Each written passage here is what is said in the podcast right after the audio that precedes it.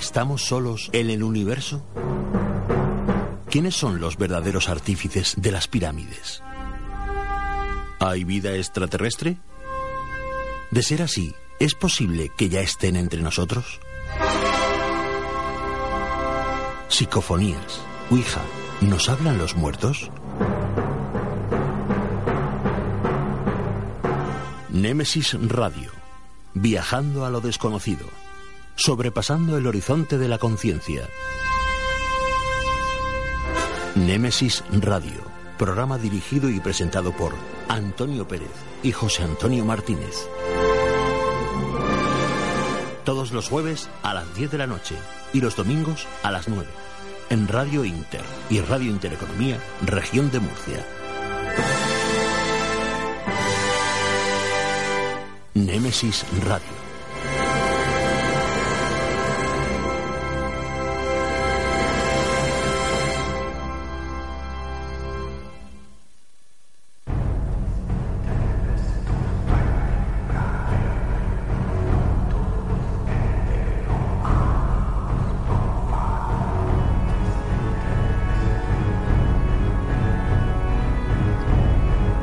Buenas noches y bienvenidos. Entramos en Tiempo de Misterio en Radio Inter y Radio Intereconomía en la región de Murcia. Comienza Nemesis Radio.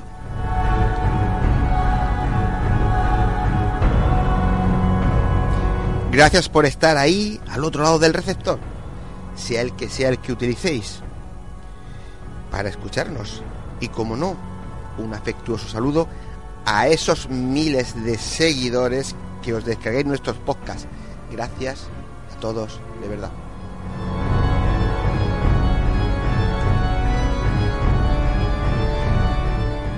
No os despeguéis de vuestro receptor. Tenemos por delante dos interesantes horas llenas de enigmas, misterios, de cosas raras, extrañas y ya sabéis, como siempre, conciencia de frontera.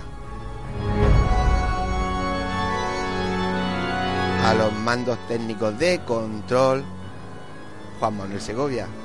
Y ante los micrófonos, José Antonio Martínez y quien nos habla, Antonio Pérez.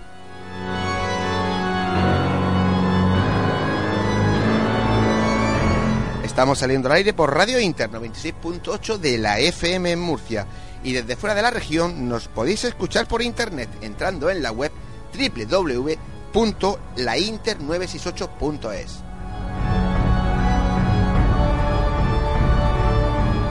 Y para los que ni aún así podéis escucharnos, pues más facilidades que os vamos a dar, ya que en unas horas estará a vuestra disposición el podcast del programa para que nos escuchéis cuando, dónde y como queráis.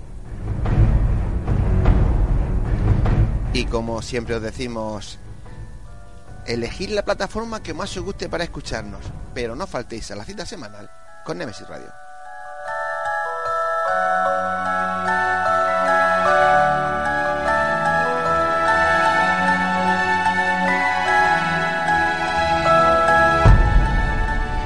José Antonio, compañero, muy buenas noches.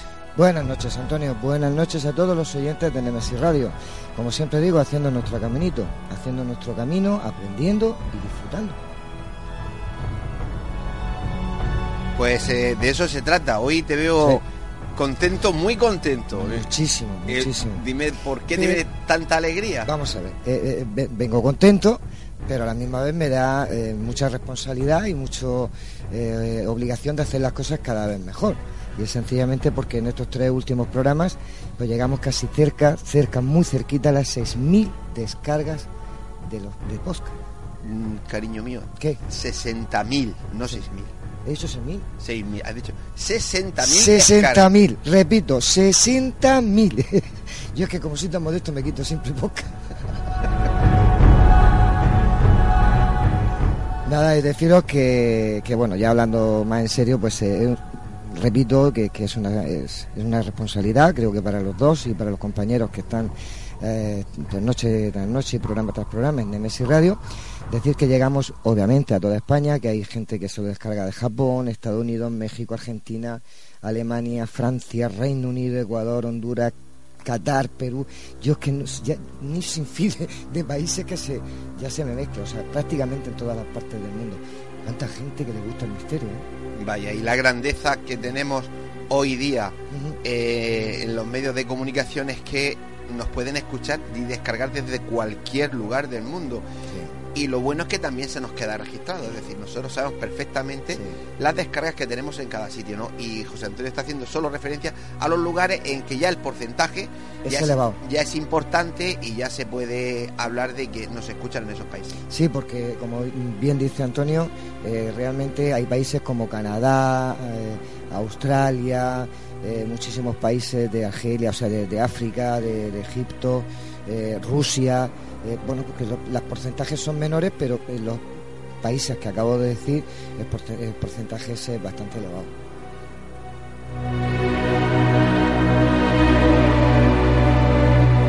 Pues dicho esto y agradeciendo a todos esa fidelidad, vamos a empezar con el programa que creo que es lo que están esperando nuestros oyentes. Así que vamos con... Eh... ¿Con dónde nos pueden localizar? Por ejemplo. Por ejemplo. Bien, pues eh, antes de nada, como hemos dicho ya en otras semanas, recordaros que en directo eh, podéis formular cualquier pregunta o duda eh, por el Facebook, Nemesis Radio, lo repito otra vez, Nemesis Radio, y en, en un hueco que tengamos, respondemos en directo a vuestras preguntas, siempre y cuando podamos, pero lo vamos a intentar.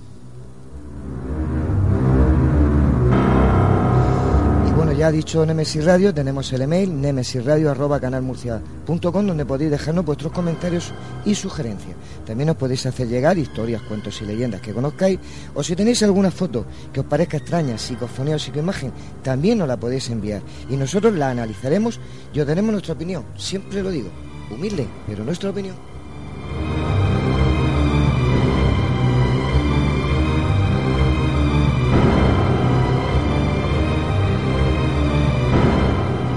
Vamos a ir entrando ya en materia. ¿Qué le tenemos preparada esta noche a nuestros oyentes? Pues muy sencillo. Hoy entrevistaremos a un grande del misterio. Es un trotamundo de la investigación. Periodista y, como ya, ya he dicho, del misterio de este país. Don Pablo Villarrubia.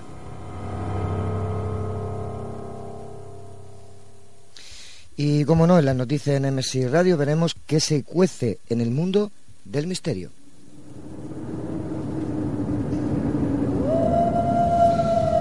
Y hoy no, no nos deje nuestro compañero Antonio Pérez, nos contará una historia basada en los secretos medicinales y mágicos de la huerta profunda.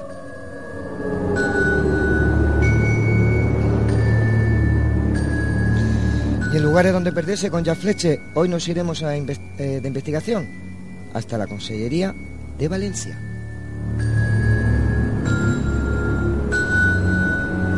Y en nuestro debate de hoy eh, es inquietante, porque es que yo, yo lo he sufrido en mis propios canes, pero bueno, objetos malditos.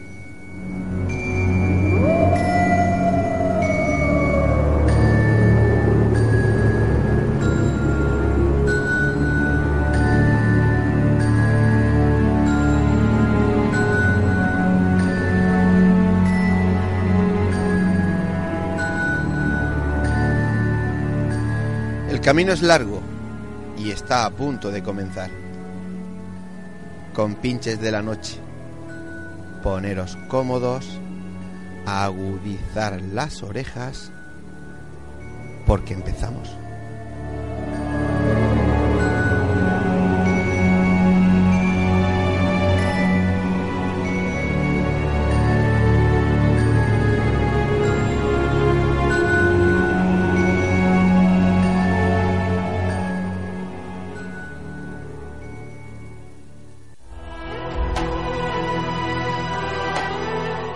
Están escuchando Némesis Radio con Antonio Pérez y José Antonio Martínez.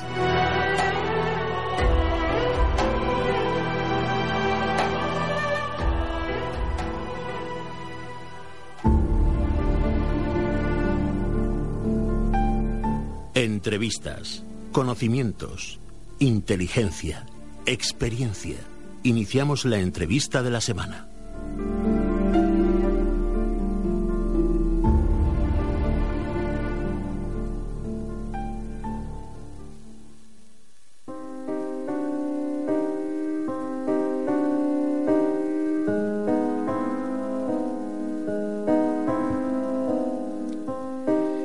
Esta noche tenemos al otro lado del hilo telefónico a un Indiana John del misterio, pero de los de verdad. Pablo Villarrubia Maús. Es periodista, reportero, escritor, guionista. Es natural de Brasil, aunque parte de sangre española tiene. Después no, él no lo contará eh, directamente de, de, Canarias, ¿no? Esa sangre. En sus viajes de investigación alrededor del mundo ha recorrido varias decenas de países. Quizás sobrepasen ya los 40 ha investigado todo tipo de misterios, desde ovnis a fantasmas, pasando por antiguas civilizaciones y muchas historias que le han contado indígenas de Asia, África o América. En más de 30 años de investigación por eso Mundo de Dios ha vivido de, de todo y muchos de los secretos menos conocidos de esas investigaciones han visto la luz en su último libro titulado Rumbo a lo desconocido. Pablo, compañero, muy buenas noches y bienvenido a Nemesis Radio. Buenas noches, amigo Antonio. Gracias por llamarme también para este programa y espero poder corresponder con vosotros a altura. ¿eh? Hombre, lo difícil va a ser que eh, yo pueda estar a tu altura, porque son demasiados años los que llevas en el mundo del misterio. Yo soy de los que siempre te ha conocido y reconocido la capacidad que tienes pues para moverte, para investigar, para llegar a cualquier rincón del mundo detrás de, de, cualquier noticia, de cualquier misterio, porque hay mucha gente que te conoce solo desde cuarto milenio, pero tú sabes que los que llevamos muchos años peinamos canas, pues te conocemos desde hace muchísimos años. Luego te preguntaré cómo fue, cómo, cómo llegaste a España. Pero antes, mira, eh, indagando un poco sobre tu último libro, he leído en algún sitio decir que este libro fue fácil de escribir y yo me pregunto, ¿cómo se resumen 30 años de investigación en 284 páginas? Sin duda, buena pregunta, Antonio. Bueno, primero tienes que hacer una selección brutal. Primero, ¿sabes? Yo empiezo curiosamente por la fotografía. Me encanta la fotografía, me encanta fotografiar los viajes que hago, desde, se estoy hablando de años 80, ¿eh? que empecé a fotografiar, creo que 86 los viajes que hacía por América, y, yo creo que el material fotográfico es el que te da registro y recuerdo, te trae, te aviva la memoria. Y yo creo que fue a partir de esa fotografía revisando, mira, ahora mismo estaba poniendo a escanear eh, una caja de diapositivas del año 93 que había sacado en Canarias. Y, y, esas imágenes entonces me hacen recordar, me hacen revivir aquellos momentos y eso es una maravilla. El momento del misterio, cuando te encuentras un testigo, que te cuentas, te cuentas una aparición de un yeti o de, una, un platillo volante, lo que quieras. Entonces fue ese el proceso que obedecí, eh, el criterio de las imágenes, ¿no? que me hacían recordar algo. Eh, por lo que he podido por ahí indagar y leer, eh, diríamos que este libro podría ser algo así como no sé si decirte un diario, algo que, que, que tú prácticamente los ha ido, lo has ido, digamos, haciendo en base a lo que tú has ido viendo, a lo que tú has sentido, ¿no? A todo ese tipo de percepciones que tiene el investigador. Sin duda, y además eh, es, es un libro muy, muy sensitivo en ese aspecto, como has dicho, y al mismo tiempo eh, claro, son años investigando, son años que pasas leyendo. Además, cuando hago, ah, hago un viaje, mm, suelo ir a alguna biblioteca, a algún archivo. Me acuerdo, por ejemplo, en uno de los capítulos en que hablo de, Sri Lanka, de esa isla maravillosa que fue eh, la isla de Ceilán, pues me fui a la biblioteca de Colombo, la capital, y allí me encontré una serie de legajos impresionantes. Y te digo una anécdota que a lo mejor te va a sorprender, pero me encuentro un periódico de, de principios de 1800 escrito en portugués. Fíjate. Y con historias alucinantes sobre apariciones de entes demoníacos, sobre criaturas fantásticas en las selvas de Ceilán. Y tú me pregunté, ¿por qué en portugués? Simplemente porque la isla de Ceilán estuvo bajo, mitad de esa isla estuvo bajo control de los portugueses durante más de 200, casi 300 años. Y hasta principios del siglo XIX el idioma, uno de los idiomas oficiales de la isla era el portugués. Idioma que claro lo entendemos perfectamente, ¿no? Eso te iba a decir, que a ti te dio un disgusto muy grande. Claro, claro, cuando veo aquello, y digo, bueno, puedo entender ese idioma y no el fingalés, que realmente fingalés es complicadísimo, que fue justamente eh, un, derivado, una antigua escritura de Ceilán, que se encontró el coronel Percy Fawcett, ahora tan, tan de moda gracias a una película llamada Z, La ciudad perdida. si no la has visto, sí, sí, sí. como los oyentes, yo lo recomiendo. ¿eh? Y en esa isla que mencioné en el libro, Rumbo Desconocido, es, es donde a finales del siglo XIX el mítico coronel Fawcett encuentra una escritura que él más tarde compararía a la de, la, ciudad perdida del, del, manuscrito 512 de Bahía en Brasil, mencionada por Richard Burton. O sea, fíjate qué conexión tan extraña, miles de kilómetros de distancia, y, ahí le da un, insight al coronel Fawcett que buscaría una ciudad, la ciudad perdida de, los descendientes de Atlántida, en el corazón de, de Mato Grosso, en Brasil, en 1925, y donde desaparece definitivamente, dejando tras de sí uno de los mayores misterios de la historia de las exploraciones del siglo XX, ¿eh, Antonio. Fíjate. Eh, hace un momento estabas hablando ¿no? de los diferentes lugares y cómo hay ese tipo de conexión, ¿no? Hay mucha diferencia en las creencias, historias, cuentos y leyendas que se cuentan pues en las comunidades indígenas que tú bien conoces, de lugares pues tan, alejados como podría ser África, América, Asia.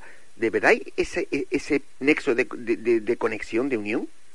Yo creo perfectamente, no sé decirte, yo creo que existe esta, eh, digamos, es que eso, hay historias muy parecidas en continentes muy alejados.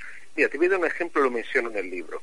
En el capítulo que, en que viajamos hasta la cordillera del Altai, en Asia Central, me encuentro con una serie de montículos de piedras, formados por piedras artificiales. Y al guía de montaña yo le indago, ¿y qué significan estos, estos montículos? Me dijo, bueno, estos son piedras que los viajeros por estos caminos de Dios o de los dioses van dejando una sobre otra como modo de pedir protección a los dioses a lo largo de estos caminos, de estos senderos, de estos desfiladeros y riscos tan peligrosos. Y claro, cuando me dice eso, yo inmediatamente asocio esta imagen de estos montículos a las zapachetas de América Latina, de la zona andina, tanto de Argentina, de Bolivia, de Perú, de Ecuador.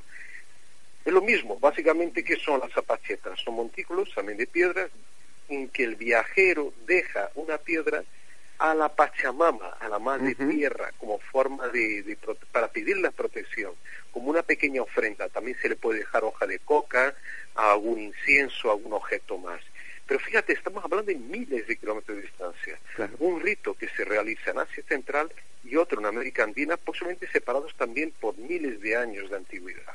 Sí, miles de años de, antigüedad y océanos de por medio, ¿no? O mares en este caso. Exacto, bueno, es el Pacífico, ¿no? Exactamente. Total, ¿no? Pues eh, eh yo eh, iba a indagarte por ahí, ¿no? Por, por, por, los misterios que hay en los diferentes sitios. Porque a mí me ha sorprendido, por ejemplo, eh, en África por, por empezar a, a, declarar un poquito del libro para que la gente eh, vaya haciendo boca. Eh, cuentas que viste eh, grupos de niñas endemoniadas que además de además hablaban diferentes idiomas se, se daba en ellas la, la enfermedad de la xenoglosia ¿cómo fue eso? Bueno, bueno, Antonio, esta historia que está ahí en rumbo a lo desconocido, el primer capítulo, corresponde a unas niñas y niños de un colegio llamado Colegio Guadalupe en, uh, el archipiélago de São Tomé y Príncipe, en el Golfo de Guinea, en el África ecuatorial. Y, es una historia alucinante porque, como tú has dicho, remite también a tiempos inmemoriales, como en este caso a la Edad Media, en el, eh, donde se, aquí en Europa, en Francia, en Alemania, incluso en España, sucedían trances colectivos de monjas en muchos monasterios, en muchos conventos, y estas monjas colectivamente se sentían endemoniadas, eran poseídas por el demonio. Eh, y en ese momento desencadenaba una furia, una serie de manifestaciones fisiológicas tremendas, y algo parecido, fíjate, ocurría en esa isla perdida en el Océano Atlántico, en el Golfo de Guinea, donde unas niñas entre 12, 13, 14, 15 años como máximo, al mismo tiempo, Antonio, entraba en trance colectivo. Si una niña estaba en un aula, por separado, en otra, a lo mejor a 50 metros de distancia y sin contacto visual, otra niña entraba también en trance. Eso sí que es extraño. Suelo, y los ojos ponían los ojos en blanco, espumando por la boca, y, eh, y después decían, bueno, ella no percibía, no, no, no se acordaba de nada, pero lo que decían, digamos, los brujos es que estas niñas habían sido poseídas por los espíritus de los antiguos esclavos africanos traídos por los portugueses para trabajar en las, plantaciones de cacao y de café de las islas. Fíjate, fíjate, lo curioso en este caso es que las niñas no tenían contacto visual y nada, con lo cual la sugestión colectiva que se les suele atribuir ahí eh, no tendría lugar. Muy difícil. Y el fenómeno de xenoglosia hasta podría tener explicación, pero también es algo que se añade a, esta historia como una forma, de forma enigmática. Por ejemplo, eh, el doctor Jesús Ejido, eh, un gran médico especialista en enfermedades tropicales, vino expresamente de Cabo Verde, donde trabajaba como cooperante, a São Tomé para examinar estas niñas. ¿Qué conclusiones llega? Que algunas presentan algunos eh, síntomas de epilepsia, otras de algún, alguna deficiencia vitamínica, algún pequeño desequilibrio psicológico, pero algunas, no todas, como vuelvo a repetir. Y el doctor Ejido me cuenta, Pablo, realmente lo extraño es la xenoglosia.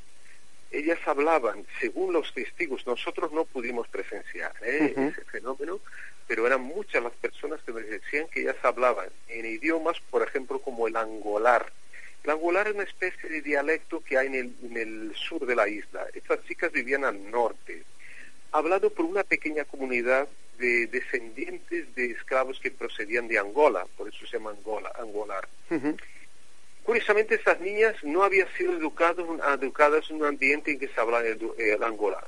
Pero una de las hipótesis que planteamos es que ellas de niñas pudieran haber tenido contacto con gente que sí hablaba el angolar y en dado momento eh, ese idioma eh, volvía a sus mentes, de alguna manera esa memoria que se quedaba ahí, digamos, en algún rincón del, inconsciente, eh, por algún motivo exógeno, y ahí sí creemos que hay una fuerza externa, desencadenaba ese, esa memoria que tenían de algún idioma, no hablado por ellas, pero posiblemente por otra comunidad de la isla. De todas formas, a mí me parece eh, eh, eh, extraordinario ya ese, ese hecho, ¿eh, Antonio? Ya de por sí es totalmente extraordinario.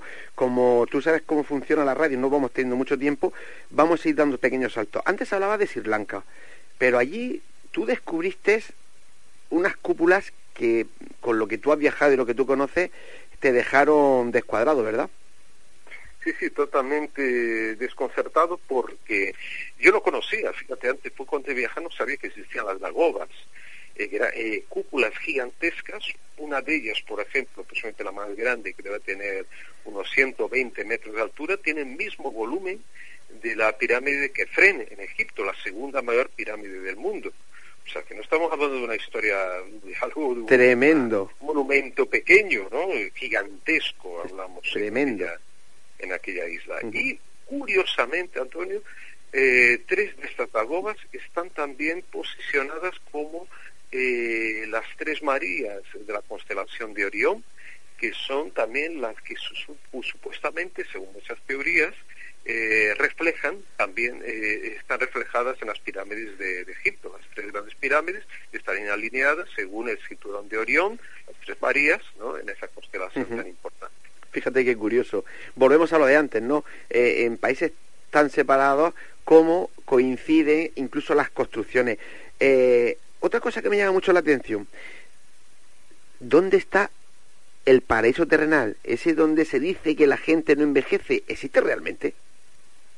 Eh, hay una leyenda, no sabemos, no podemos confirmarla. ¿Quién sabe en el pasado? A lo mejor las personas que habitaban ese Shambhala, ese Shangri-La de Asia Central, del Tíbet, de la región de, de, la, de, la, República de Altai, donde estuvimos, por ejemplo, cerca de la frontera de Mongolia, quizá hubiera existido donde las condiciones climáticas fueran otras, donde las aguas permitirían a la gente vivir más tiempo, donde el clima también prolongaría la vida de alguna manera, ¿no? O la, la tranquilidad, simplemente el relax, la tranquilidad, la ausencia de ese estrés. Y eso, de cierta forma, yo lo he visto en Ecuador, eh, en el pueblo de, en el pueblo de Vilcabamba, que no aparece en el libro en Rumbo del Desconocido, pero lo menciono aquí, en un viaje que hice al Ecuador, mm, era el pueblo de los viejitos, en que había una gran cantidad de ancianos de ciento y pico años. ¿Quién sabe si en esta región que visitamos de, del Altai no hubiera existido un lugar recóndito, algún recoveco perdido en una de aquellas montañas altísimas que hay en Altai, donde se ocultaba una antigua tribu, una comunidad que no tenía contacto con el exterior, esa mítica Shambhala, que eh, se menciona en muchas películas como Horizontes Perdidos, para mí una de las películas preferidas, y el que pueda acudir para ver, o sea, encontrar esa película, yo recomendaría vivamente de los años 30, especialmente, en que te ponen los pelos de, mundo, de, punta escenas en que los eh, exploradores llegan a ese lugar recóndito de Asia Central, donde pocos seres humanos han llegado. Pues supuestamente nosotros estuvimos muy cerca de una de estas entradas a este reino mítico ¿no? de Shambhala, o Bolovodia en este caso, que es la versión de Shambhala de, del Altai, de la República de Altai. Pues eh, decirte, Pablo, que eh, eh, estoy así y, el libro y, madre mía, los, el misterioso desierto de sal de, de, Bolivia, eh, la llanura de Mongolia, pero yo no quiero despedirte del programa y lógicamente sin quitarle el la más mínima importancia al contenido de este magnífico libro que acaba de, ver la luz, eh, rumbo a lo desconocido, pero hay mucha gente, sobre todo la gente joven, que eh, se pregunta, Pablo Villarrubia, brasileño, aquí en España, y hay gente que conocemos un poquito esa historia de hace muchísimos años, pero como te decía, la gente de ahora no. Eh, ¿Qué significó para ti conocer a Fernando Jiménez del Oso? Fue el principio prácticamente de todo aquí en España, ¿no? Bien recordado, porque en 1989, a finales de ese año, aparece un señor calvo y, otro con pelo. el calvo era Fernando Jiménez del Oso y el otro era don... Eh, Juanjo Benítez. Aquí lo, lo, tuvimos aquí la semana pasada en el Congreso. Mira qué maravilla, es verdad que lo he visto también por internet. Sí, sí. Y, resulta que esos dos señores venían a hacer una serie que ahora yo considero, bueno, mucho consideramos mítica, En Busca del Misterio. Y yo tuve la suerte allí en San Paulo, en Brasil, donde ellos acudieron, de poder ver cómo ellos grabaron a Gaspareto, al gran medio que desarrolló una labor mediúnica, de pintura mediúnica extraordinaria y que grabaron también rituales del candomblé, de los ritos afro-brasileños también en Brasil. A partir de ese momento fue don Fernando, me dice, Pablo, ¿quieres ser corresponsal de la revista Más Allá desde aquí de Brasil? Y yo encantado con aquel señor que yo nunca había visto, porque allí no se emitían los programas de él en Brasil en aquella época. Pero me pareció una persona tan magnética, tan especial, y aquello fue un, un vuelco en mi vida y realmente influyó bastante para que yo viniera unos años después, en el 92, aquí a España, hacer mi tesis doctoral y ya me fui quedando, colaborando a partir del 93, como tú has dicho, que ya antes incluso de cuarto milenio ya estábamos ahí haciendo trabajos para Más Allá, Año Cero, Enigmas, Espacio y Tiempo, Próximo Milenio, eh, Nuevos Horizontes, eh, para incluso muy interesante, para una serie de revistas de, aquello, de aquella época, bueno, y hasta ahora, hasta hace poco tiempo. Claro, es que yo por eso mm, quería eh, hacer un poco hincapié en que hay mucha gente que mm, Pablo Villarrubia eh, eh, empieza a aparecer en cuarto milenio y parece que, que, es un descubrimiento nuevo cuando Pablo lleva eh, eh, trabajando en el mundo del misterio aquí en España, bueno, y sobre todo los artículos, porque hay que decirle a, nuestros oyentes que este señor que está al otro lado del lío telefónico es de los que se lo ha currado siempre. Se va a cualquier país, se mete en el sitio más recóndito que encuentre, e investiga los casos más importantes y luego nos los trae como él bien ha dicho, a cualquiera de las revistas en las que ha estado publicando durante muchísimos años y ahora últimamente pues en Cuarto Milenio sin duda, eso es verdad. Claro que ahora hay otras generaciones, pero hay gente de, de, de 40, de 50 años que no nos ha seguido. Mira, el otro día hablando con José eh, Luis Hernández Garbi, que es un gran escritor, gran periodista que publica muchos temas sobre temas históricos, que te recomiendo un día entrevistarle también porque es una persona extraordinaria, me dijo, Pablo, si yo ya te leía en los años 90 hablando de ovnis, Efectivamente. amigo, me alegro un montón que te acuerdes de aquella época en que empezaba a escribir aquí en España sobre el fenómeno. Entonces hay gente sí de esta generación que, no, que nos seguía y, y, está bien que la gente joven ahora también se vaya acrecentando a este mundillo, ¿no? Y, vaya, vaya leyendo, que hay mucha gente buena que escribe e investiga también. Claro, y vaya redescubriendo a los que ya estaban descubiertos hace muchos años. Yo recuerdo que a Pablo lo conocí, creo que en el primer congreso que hicimos en Ellín, Fíjate, mamá mía. Fíjate, sí. tiempo ya, ¿eh? Sí, sí, fíjate que creo, te tengo que mandar, creo que tengo por ahí alguna foto. Año 2000 puede ser, amigo Antonio, año 2000, 2001. Sí, 2000, 2000, 2001 creo, Pablo, 2001. 2001 puede ser, ¿eh? Sí, 2001. congresos, ¿eh? Qué maravilla, ¿eh? Claro, acuérdate que estaba Fernando por allí y que, y que ya empezaba a hacer cositas. No era, lógicamente, el personaje que, que, que hoy día es ¿no? Pero, pero bueno, recuerdo, vamos, David Sentinella, Loren, nos juntábamos ahí un montón de gente. Qué bien lo pasábamos, ¿eh? Qué, bien, qué bien, qué bien. Oye, son las batallitas que tenemos. Oye, Pablo, que de verdad que, que se nos acaba el tiempo, que, que es un placer, no te puedes imaginar eh, eh, el placer que tengo de que hayas estado aquí con nosotros en, en, nuestro programa en Nemesis Radio, que es un programa, bueno, que poco a poco vamos creciendo. Me encanta ese libro, Rumbo a lo desconocido. Hay que decir que vuelvo a reiterar, mm, Pablo tiene muchísima carrera, tiene un montón de libros, centenares de artículos. Cualquier persona que no lo conozca y que haya empezado a conocerlo ahora, yo lo que lo, invito es que indague un poco en Pablo Villarrubia y entonces entenderá por qué eh, lo, he, lo he titulado El Indiana Jones del Misterio, porque se ha recorrido el mundo y si en alguien se puede confiar en sus artículos, en sus trabajos, por la seriedad, por la rigurosidad y por el buen trabajo, es en Pablo Villarrubia. Pablo, que de verdad que un placer haberte tenido con nosotros esta noche y que este libro, yo sé que no va a hacer falta, pero que tenga muchísima suerte y que se venda muchísimo porque cualquier investigador o incluso cualquier simpatizante del mundo del misterio o simplemente sea curioso, es un libro que no puede dejar de tener en, su librería o en su biblioteca personal. Querido amigo, muchísimas gracias por palabras tan amables como las tuyas pero próximamente que la gente lea y le guste y entusiasme para que pueda, pueda ahondar más todavía en este nuestro mundo maravilloso del misterio. Pues sí, en eso quedamos compañeros. Y que sepas que te volveré a llamar. Tenlo en cuenta. Un abrazo. Queda a tu disposición, ¿eh, amigo. Un fuertísimo abrazo, amigo Antonio. Gracias, Pablo. Breve.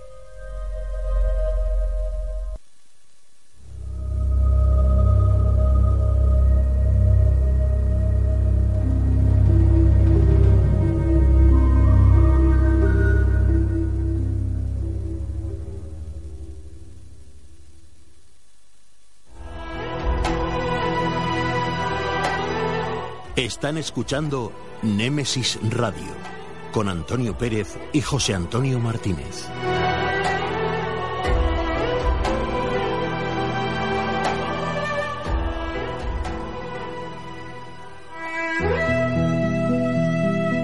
Las noticias de Némesis Radio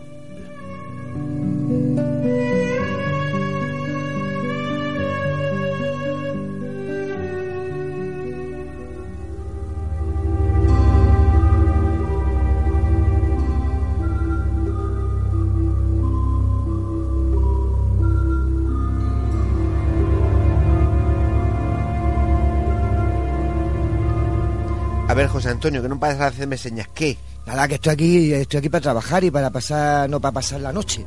Que ya tenéis en Messi Radio el Facebook abierto, que no hay ningún problema en, que planteéis vuestras preguntas o cualquier duda. Que estoy yo aquí pendiente para, para responderla. Bueno, yo no la responderé. La responderá Antonio o cualquier compañero de, la que de los que estén aquí. Pero bueno, que Nemesis Radio en el Facebook. Muy bien, dicho eso, eh, vamos con la noticia.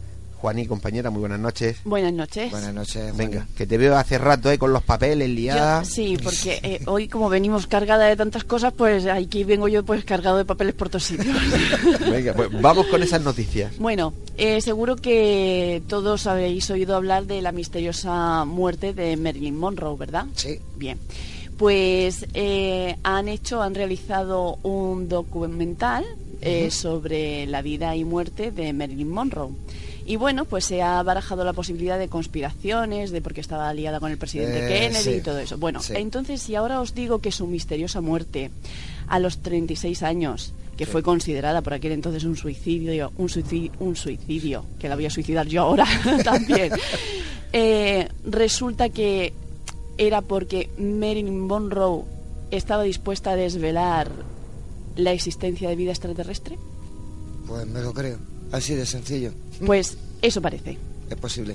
Esa, Parece- li- esa leyenda corre hace muchísimo tiempo. Sí. Pues parece que este Steven M. Greer eh, ha, ha realizado este, esta investigación, este documental, y asegura pues eso, que, que, eh, el- este, este médico, fundador del proyecto Revelación, eh, pues asegura que Marilyn Monroe tenía tal información en su poder sobre los extraterrestres Por y que no tenía nada que ver con su relación No. con Kennedy ni tenía nada que ver con Bueno, sí, pero ¿cómo le llegó la, la- e- esa...? a través del presidente. Claro, pero eso. no, no fue por la aventura en sí, No, ya, ya, ya, ya, pero sino claro. que fue porque estaba dispuesta a desvelar pues cierta información que por aquel entonces pues no se, no se podía permitir, claro, no, no se permite ahora, pues imaginaros. Otra. Vamos con otra. Otra. Continúa sin explicación el vídeo que muestra actividad postergate en unas oficinas de Manchester.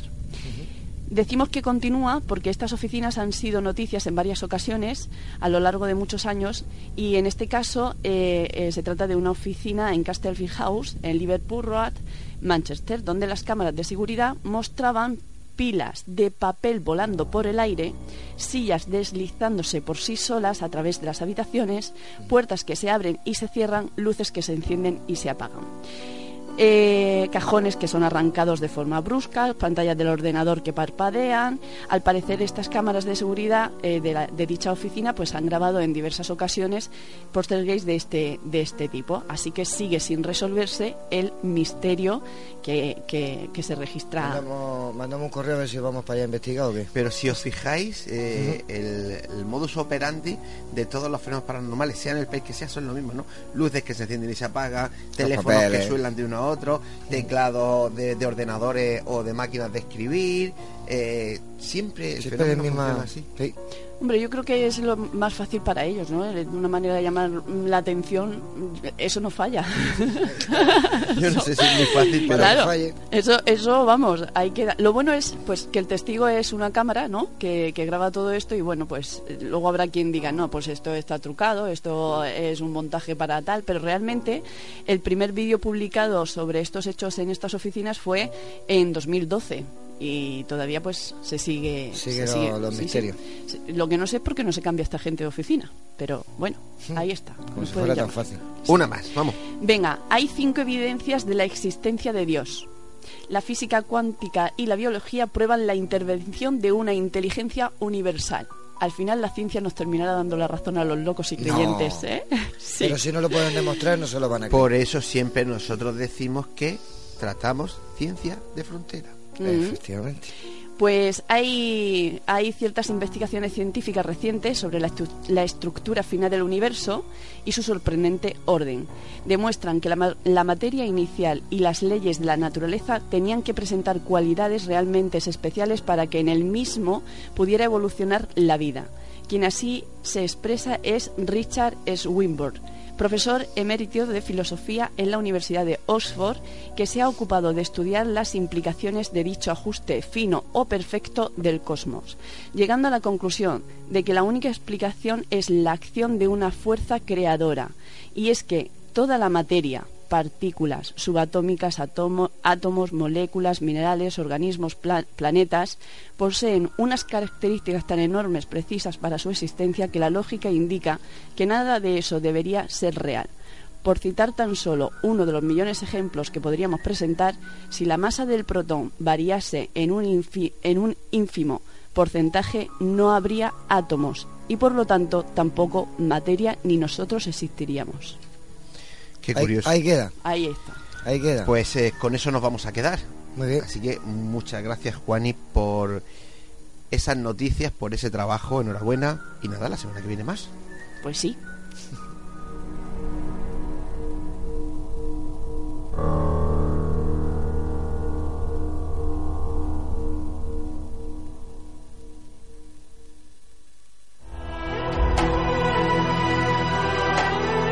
Están escuchando Némesis Radio con Antonio Pérez y José Antonio Martínez.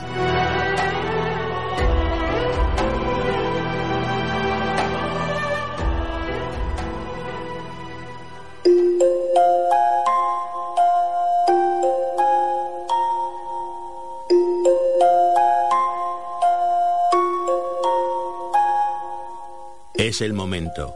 Es la hora de adentrarnos en el enigmático mundo de las historias, cuentos y leyendas.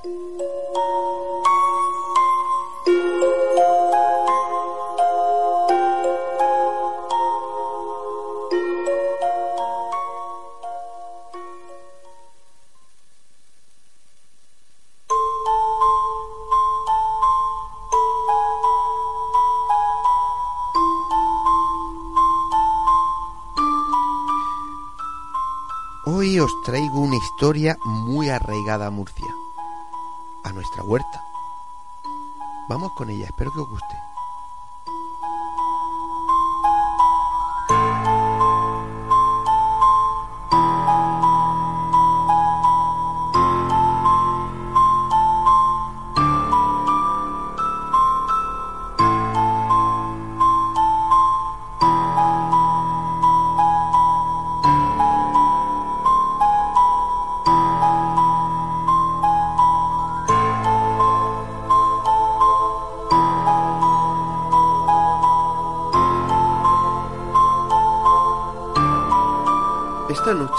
Quiero hablar de la huerta profunda y los secretos medicinales y mágicos de las plantas.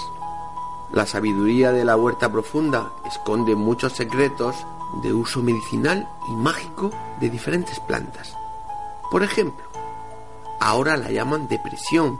Antes bastaba con que una persona perdiera el apetito unos días y su rostro revelara cierta melancolía y tristeza para que el diagnóstico popular fuera inapelable. Tenía la liacón. O si, por ejemplo, el enfermo vomitaba y el malestar del cuerpo era general, eso sí, sin que apareciera la fiebre, volvía ese diagnóstico general y, en este caso, era claro, padecía de mal de ojo. Para estas aparentes enfermedades existían remedios increíbles que parece ser resultaban muy efectivos. El empleo de las plantas medicinales no se redujo en Murcia, ni aún hoy lo hace, a las infusiones de manzanilla para regular el estómago o la tila para quitar el nerviosismo. Existen otras aplicaciones sorprendentes que solo unos pocos iniciados conocen y a las que muchos murcianos recurren a diario. Sin embargo, es necesario adentrarse en la huerta profunda y los campos para encontrar los rescoldos de una medicina improvisada pero sabia que parece ser que pronto desaparecerá. La curación del llamado mal de ojo, siempre provocado por una mala mirada de alguien que desea el mal para su víctima, se alcanzaba introduciendo el dedo en un candil encendido y luego dejando caer las gotas de aceite en un tazón de agua. Al tiempo, el curandero pronunciaba una oración secreta que sólo podía transmitirse el Viernes Santo detrás de la puerta de una iglesia. Otra versión menos conocida consistía en utilizar torbisco o matapollos. Sí, parece raro, son nombres muy extraños, pero son plantas que debían tratar en un ritual tres mujeres a un tiempo, y las tres debían tener por nombre María. El aliacán, por otra parte, podía curarse viendo pasar el agua del Segura mientras se recitaba una oración, o bien orinando sobre la flor blanca del manrubio, lo que devolvía al enfermo el color de la cara y las ganas de vivir. La alávega que durante generaciones ha crecido a la puerta de los hogares murcianos, aparte de ser muy útil para espantar a los mosquitos, se utilizaba en Murcia como antídoto de un presunto filtro amoroso obtenido al cocer otra planta. El pichacham, tan extraña planta, parece más inofensiva que la trementina o planta que da gritos. Porque aquel que oyera sus alaridos en la noche de San Juan podía convencerse de que pronto moriría. Otros, en cambio, se preocupaban en esa madrugada mágica de regar la flor del carrizal para aguantarla viva hasta el amanecer y afianzar un noviazgo. El tomillo, la malva y el hinojo, junto a otra interminable lista de plantas y recetas, también eran adecuadas para despertar el apetito incluso de los moribundos, aunque nadie comprendiera qué razón podía tener a las puertas de la muerte esa persona para querer almorzar. Y por ejemplo, una ramita de alávega en la oreja impedía ser víctima del mar de ojo. Contra el herpes, llamado culebra en la huerta, también existe un amplio catálogo de recetas y oraciones. Por tener, hasta la alfalfa tiene sus aplicaciones. Prueba de ello es un tratado impreso en Totana en 1921, cuyo título rezaba La alfalfa, planta prodigiosa. Quizá la herboristería mágica haya pasado ya a la historia y salvando las distancias, en algunas dolencias actuales pues parecen más útiles los antidepresivos y otros medicamentos pues eh, que ver, por ejemplo, pasar el agua del río. Sin embargo, lo misterioso de la cuestión es que aún hoy hay muchos murcianos que aseguran haber sanado al ponerse en manos de una curandera. Y tras ser preguntados, te comentan que para asegurarse que es auténtica, pues basta con preguntarle cuánto cobra por su servicio. Si ésta responde que gratis ofrece la gracia que Dios le ha dado, es de las buenas. Y si además dice que todo es por inspiración y niega que sepa los rituales, hay quien dice que en ese caso estás ante la mejor.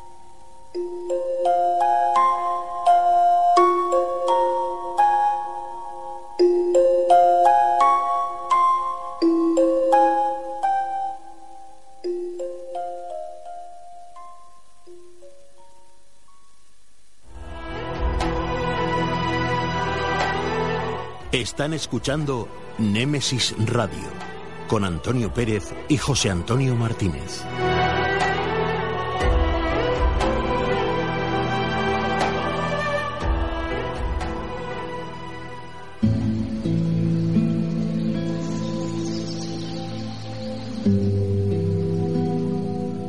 Lugares donde perderse con Jack Fletcher.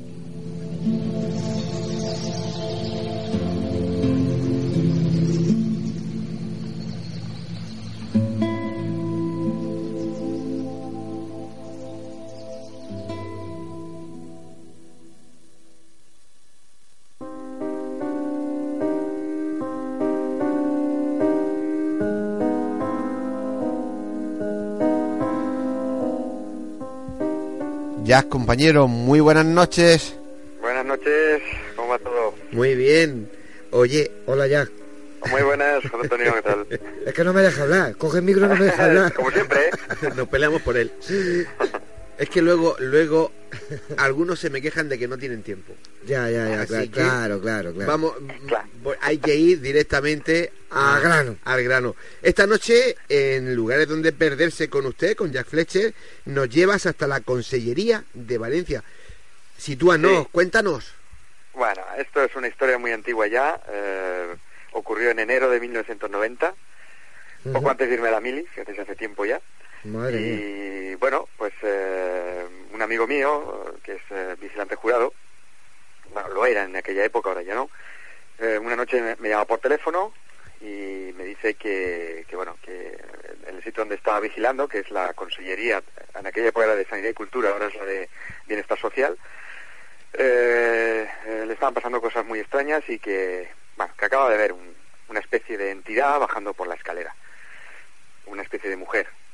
Como muy difuminada, pero que, se le veían perfectamente los rasgos. El tipo estaba mm, asustadísimo. hasta tal punto que dijo que eh, en cuanto colgara el teléfono, en esa época no había móviles, se salía fuera y no iba a volver a entrar en toda la noche. Este es un tipo que, si lo ves, asusta, porque es enorme. O sea, es uno que te da un bofetón que, que, te, que te hunde. Y sin embargo, está muy asustado. Pero bueno, pues prometí que al día siguiente iba a ir allí, a ver que me lo contara mejor. Y bueno, y allí que me presenté al día siguiente, por la noche. Y bueno, me lo estuvo contando de nuevo, donde la había visto. O sea, entramos en, lo que es la recepción, la sala principal, y me estuvo contando. Y en ese momento eh, tuve la oportunidad de hablar con, eh, con el conseller de la época, que mm, al escucharnos se acercó y nos dijo, mira, aquí pasan cosas. En este lugar eh, constantemente están ocurriendo cosas e incluso a mí me han pasado historias. Y a otros trabajadores, etcétera, etcétera. La cuestión es que, por, resumir, porque si no nos hacemos muy largos, eh, me, dio permiso para pasar allí una noche. Soy el único, el único al que le han dado permiso para pasar allí una noche. Hubo un parapsicólogo, cuando la historia se hizo muy conocida, que dijo que había estado allí una noche. Mentira, nunca estuvo. Eso es totalmente falso. el único que estuvo allí fui yo. Eh, bueno, pues eh, viene toda la noche, se, se van yendo todos y nos quedamos nosotros dos a solas. Vale. Y yo le pregunté que cómo ocurrían las cosas. Y él me, asegura que era cuando apagaba las luces. Porque una de sus, eh, de sus atribuciones era eh, pasar por los pasillos y meterse en, en los diferentes despachos y lo hacía con la luz apagada porque si quedaba algún pilotito encendido, alguna fotocopiadora o de cualquier aparato, su obligación era apagarlo. Entonces a oscuras lo veía mucho mejor. Es por eso lo, lo hacía así. Y, dije, bueno, pues lo vamos a repetir de la misma manera. ¿De acuerdo? Lo hacemos, y, yo siempre digo lo mismo. Eh, sitios encantados y está en tropecientos mil. A mí nunca me pasa nada, eso es un hecho, nunca. De hecho, eh, otros compañeros me dicen, este que no venga, porque es que si viene este nos gafa, porque no pasa nada. Eh, sin embargo, aquí sí me ocurrió algo. O sea, eh, fue la primera y creo que última vez que me han ocurrido cosas de este corte tipo paranormal, ¿de acuerdo? Bueno, pues entramos en la primera sala, y de repente, o sea, yo escucho perfectamente como eh, cuatro chinchetas que están a mi espalda por encima de la, de la, de la puerta se, se despegan de la pared. O sea, digo el chic, chic, chic, las cuatro, una detrás de otra, y caen al suelo. Y un póster que tenían ahí los trabajadores de Marta Sánchez, cuando estaba en el grupo Ole Ole, desde hace tiempo, pues me cayó en la cabeza. Y dije, madre mía, esta cosa promete. Aquí empezamos bien. Bueno, eh, pasó de todo, o sea, ascensores que se ponían en marcha solos, eh, aparatos que se, que se conectaban mm, sin intervención de ningún tipo. Pero tú fuiste eh, testigo, ¿no? Absolutamente, eso lo vi yo con mis ojos. Sí, sí, sí, eh, claro. ¿Alguna fotografía, alguna grabación de vídeo? Te cuento, te cuento, te cuento. ¿Algún, yo qué sé, grabación de audio, no sé? te cuento. Yo es que en esa época era, era, era un chaval, era un chavalín, y aparatos tenía cero patatero no tenía nada. Entonces yo fui a pelo, yo fui como, como un curioso. Con mi ropa y se acabó. Eh, sin embargo, eh, al transcurrir de la noche estuve toda la noche allí. En el transcurrir de la noche, eh, uno de los momentos que estábamos abajo, lo habíamos tomado como cuartel general, porque ahí teníamos la máquina de Coca-Cola y demás, eh, llaman a la puerta. Nos acercamos y habían tres chavales eh, que eran, eh, uno de ellos era el hijo del jefe de mantenimiento que le había dicho que ahí eh, había un, chaval que estaba pues investigando, eh, que era yo evidentemente, y que si quería que se acercara con sus amigos y de, así de extranjeros sin que nadie lo supiera y que colaboraran. Y ellos trajeron un aparato de cassette, un aparato grande de cassette. Y hombre, por fin tenemos aquí un, por lo menos tenemos algún algún tipo de material, ¿no? Realmente no valdría. ¿Eh? Realmente no valdría. ¿Que no valdría? No, porque hacer un radio cassette tiene un receptor y lo que hay que evitar es que haya ningún tipo de receptor de radio en los aparatos seguro seguro. Con lo que te voy a contar seguro. Vale. Eh, déjame que siga Antonio. Eh, nos subimos a la tercera planta que era donde ocurrían los fenómenos. Tiempo después yo supe por qué ocurrían ahí las cosas. Eh, la consellería antiguamente era la, antigua cigüeña, o sea, era la, maternidad. media Valencia nació allí, o sea, para que os hagáis una idea. Entonces, eh, colocamos allí el, aparato porque, hablando con los testigos antes, me dijeron que era ahí donde ocurrían, sobre todo, las, cosas más importantes, ¿no? Era la tercera planta. Colocamos allí el, cassette y lo pusimos a grabar. Bien, eh, te voy a contar lo que pasó con esa grabación. Eh, uno de los momentos, nosotros seguimos circulando por, por el edificio Y cuando ya decidimos que, que es el momento de quitarlo, pues subimos de nuevo a la tercera planta, apagamos el aparato y lo bajamos. Y escuchamos la grabación. Después de mucho rato, oímos un niño llorar. Mira, yo he escuchado muchas psicofonías de muchos amigos, entre ellos Jorge Ríos, que tiene unas psicofonías maravillosas, tú- las tuyas propias. He escuchado psicofonías muchísimas. Eh, como esta, ninguna. Es la única que a mí me ha sorprendido de verdad. Y no porque fuera nuestra, sino porque lo- era sorprendente. Se escuchaba un niño llorando con una claridad cristalina. Estaba llorando junto al aparato, o sea, seguro. No era un animal, no era nada de eso, era un niño llorando. Eh, lo, lo curioso es lo siguiente. Se oyen unos pasos. Y los pasos, de repente, se convierten en voces. Y las voces dicen, eh, bueno, lo apagamos ya, sí, sí, vamos a apagarlo, placa. Y se apaga el cassette. Éramos nosotros. Y nosotros eso no lo escuchamos. O sea, en- o sea, eso se grabó simplemente. Eh, y lo más curioso es que esa- ese niño, ese llanto, lo que fuere, antes de, de que mm, de parar de llorar, él nos escuchó, porque hubo un momento que se detuvo y antes de que nosotros llegáramos, de que nuestros pasos llegaran al, al cassette, soltó mm, dos lamentos más fuertes y paró. Y nosotros apagamos el cassette. Y eso os juro que ocurrió. ¿Dónde está esa grabación? Por desgracia, no la tengo. Eh, se la llevaron estos chavales, me dijeron que iban a pasar una copia y copia que nunca eh, he conseguido. Y aún la y sigue estos chavales ya no esperando. sé dónde están. aún la sigue esperando la copia. Aún la sigo esperando y por Sería- seculorum. porque hubiera no- sido fabuloso el tenerla.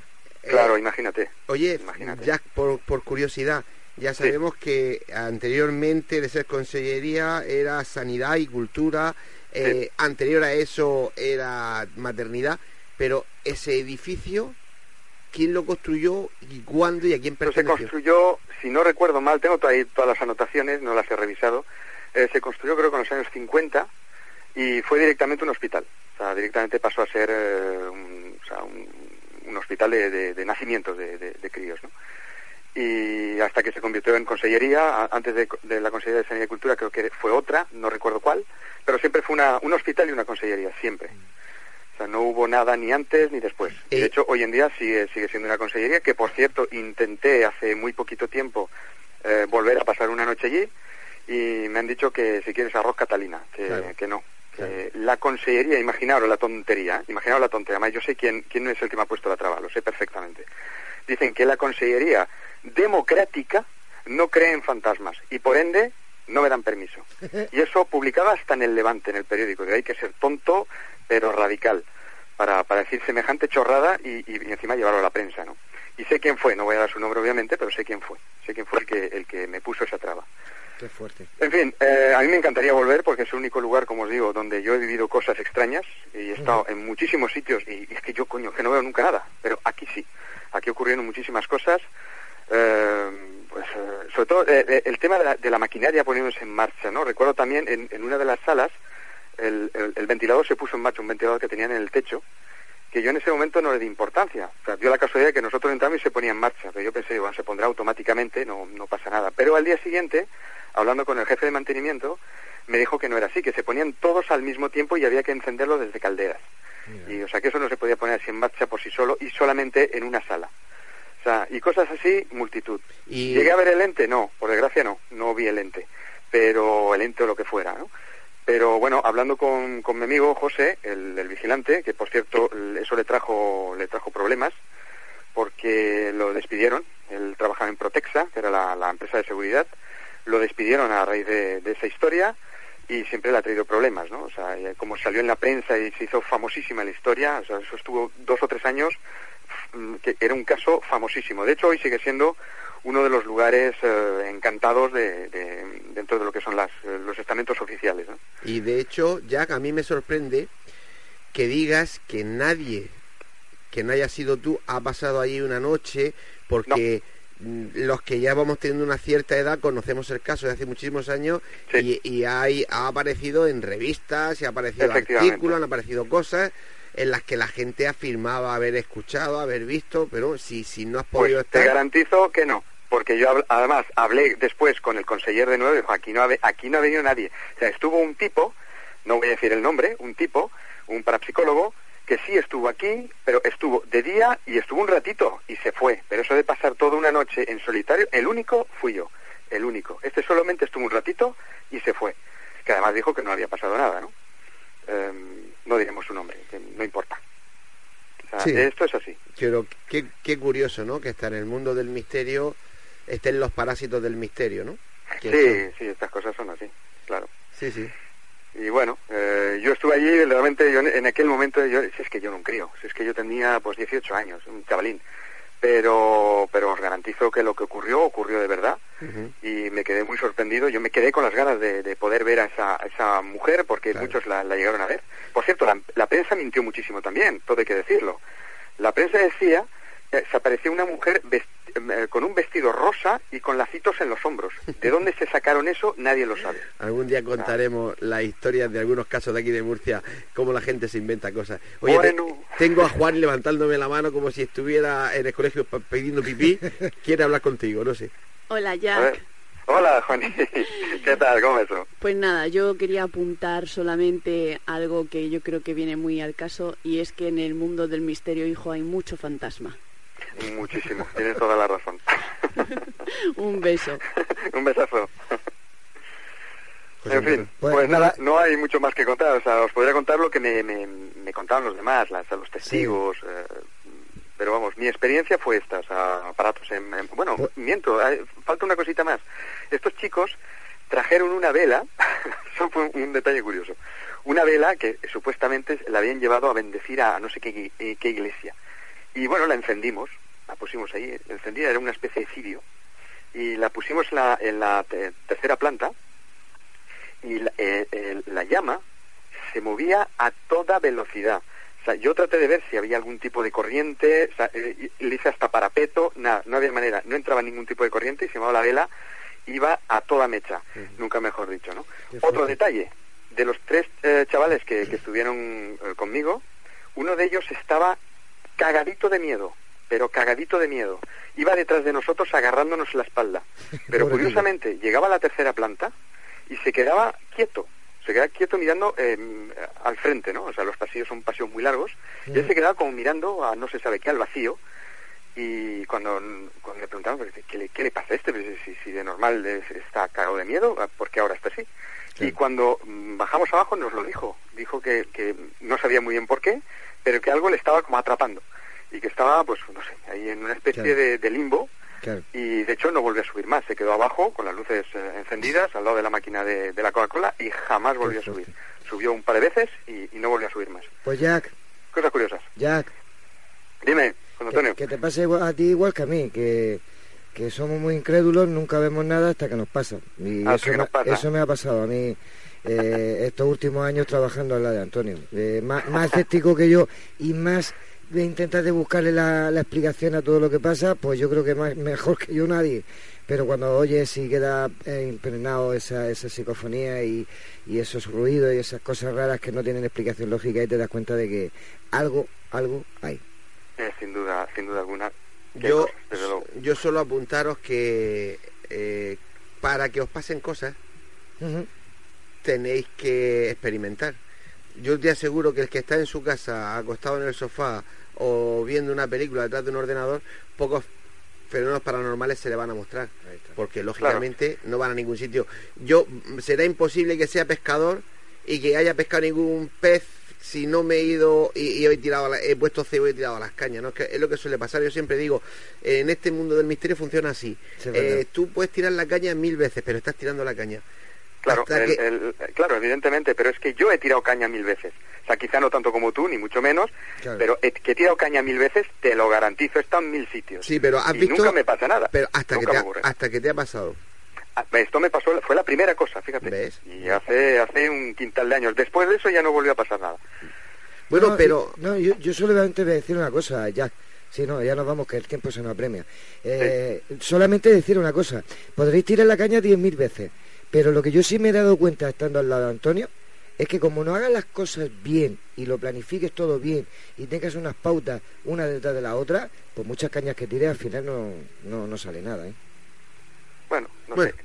Yo- Habrá que verlo. eh, no, igual que yo pienso igual que tú, Jack. Es decir, eh, no- una cosa es que tú tengas un sistema de trabajo y lo, y lo lleves siempre a rajatabla, pero desde mi punto de vista siempre lo he dicho y lo diré, eh, nosotros eh, no damos con el fenómeno, el fenómeno es el que nos Sí, da con supuesto, nosotros. Es decir, Sí. lo lleves como lo lleves, ya por ejemplo decía, en este caso, en un radio cassette, ¿no? Y yo le decía, hombre, es que el radio cassette no se debe Claro, utilizar. eso- eso es lo que pero todo el mundo ha obtenido psicofonías de, de radio cassette que no tienen explicación. Claro. Y, y es que realmente cuando, yo siempre digo, cuando el fenómeno quiere manifestarse, quiere comunicarse contigo, lo va a hacer, hagas como hagas las cosas. Ya, ya, pero tienes que tener unas reglas y unas cosas. Siempre, siempre, Claro, siempre hay que ahí- buscar. ahí es donde voy yo a parar. Efectivamente. Bueno, querido amigo, que muchísimas gracias. Y nada, eh, nos vemos la semana que viene. De acuerdo. Venga. Ya veremos qué, qué tema tocamos. Exactamente. Un abrazo, buenas noches. Un abrazo para todos. Un beso, Juaní. Hasta Igual, luego. adiós. Chao a todos. Chao, chao, hasta luego.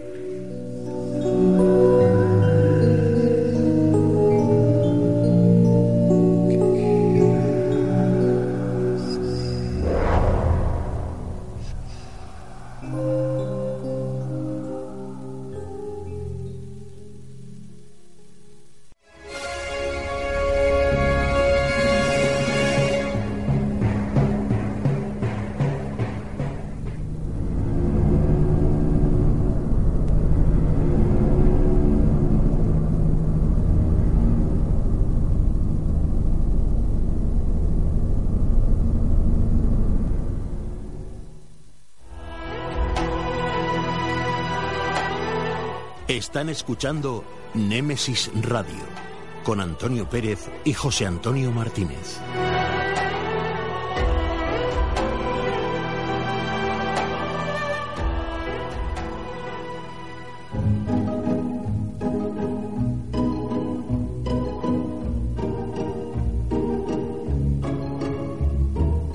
Tertulia. Un nuevo tema interesante nos llega a este debate.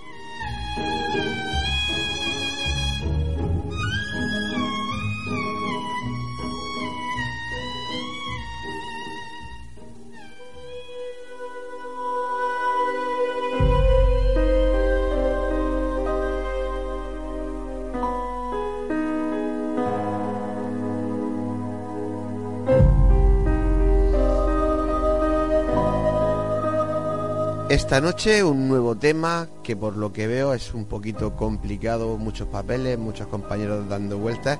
Claro, hablan, vamos a hablar de objetos malditos.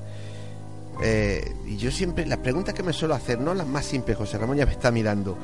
¿Por qué a simples objetos sin vida, inanimados, les achacan poderes eh, malignos y les cuelgan el San Benito de malditos? ¿Hay pruebas que refuten tal acusación?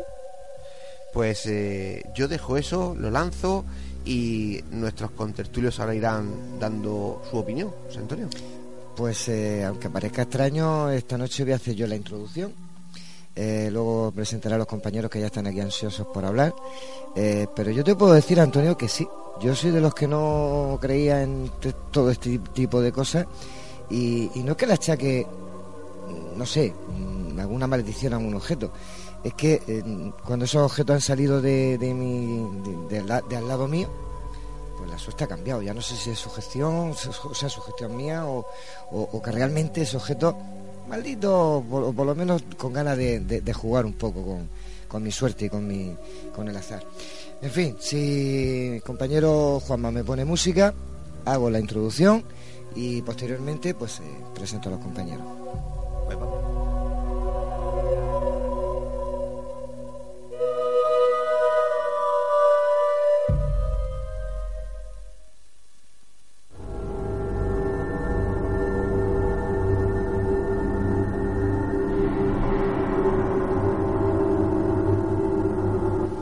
Objetos malditos. Pinturas, jarrones, muebles, joyas, muñecas, vestidos.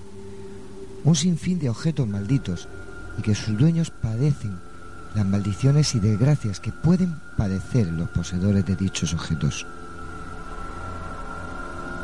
Pero qué de verdad o superstición tiene el que simplemente por el hecho de poseerlos o comprarlos les impregne de toda su maldición, causándoles desgracias, mala suerte o incluso la muerte.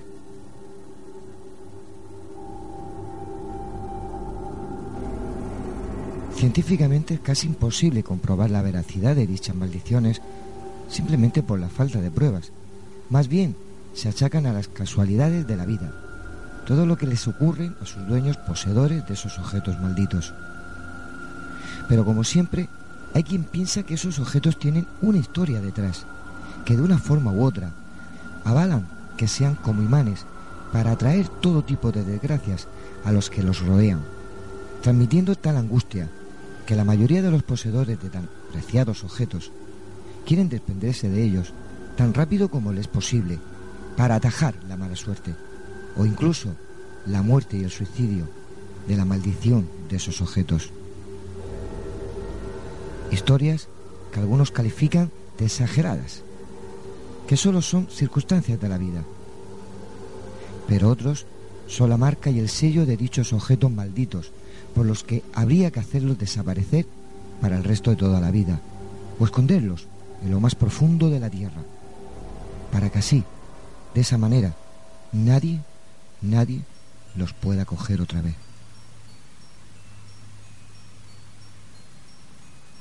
Pero esta noche nuestros contertulios pondrán un poco de luz en este tema, si pueden, o nos sumergirán en un profundo agujero causado por algún objeto maldito que alguno de nosotros poseemos sin darnos cuenta, como les puede pasar a lo mejor a ustedes en sus casas y todavía no lo saben.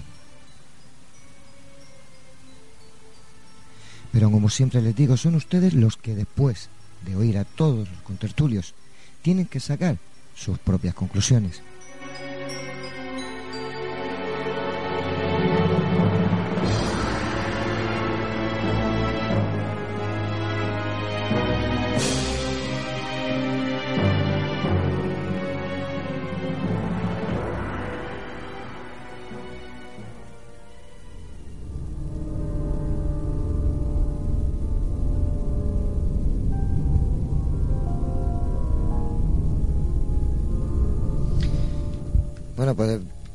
Después de oír esa introducción, que modestamente uno la hace como puede y como lo deja, lo digo por Antonio, vamos a presentar aquí los contertulios. Empezamos por la señora Juan y Molina, buenas noches. Buenas noches.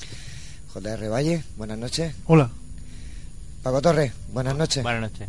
Antonio Pérez, compañero, buenas noches. Buenas noches, qué fuerte estás, más. José Ramón. Hola, buenas noches. buenas noches. Pues eh, presentados todos los compañeros. Juani, te paso a ti el testigo. Bueno, yo creo que la intro la has hecho bastante bien. Para lo que te dejan hacer está, es- Bueno. eh, está bien, está bien. Según algunos, pasable. Sí, nada, pero... No, no, tienes razón, tienes te- razón. Te lo dicen con cariño. Ya. Eh, eh, Antonio lanzaba una pregunta que decía cómo un objeto inanimado puede transferir la buena o la mala suerte o incluso producir la muerte o, o situaciones. La respuesta es fácil y complicada a la vez porque se trata de energía.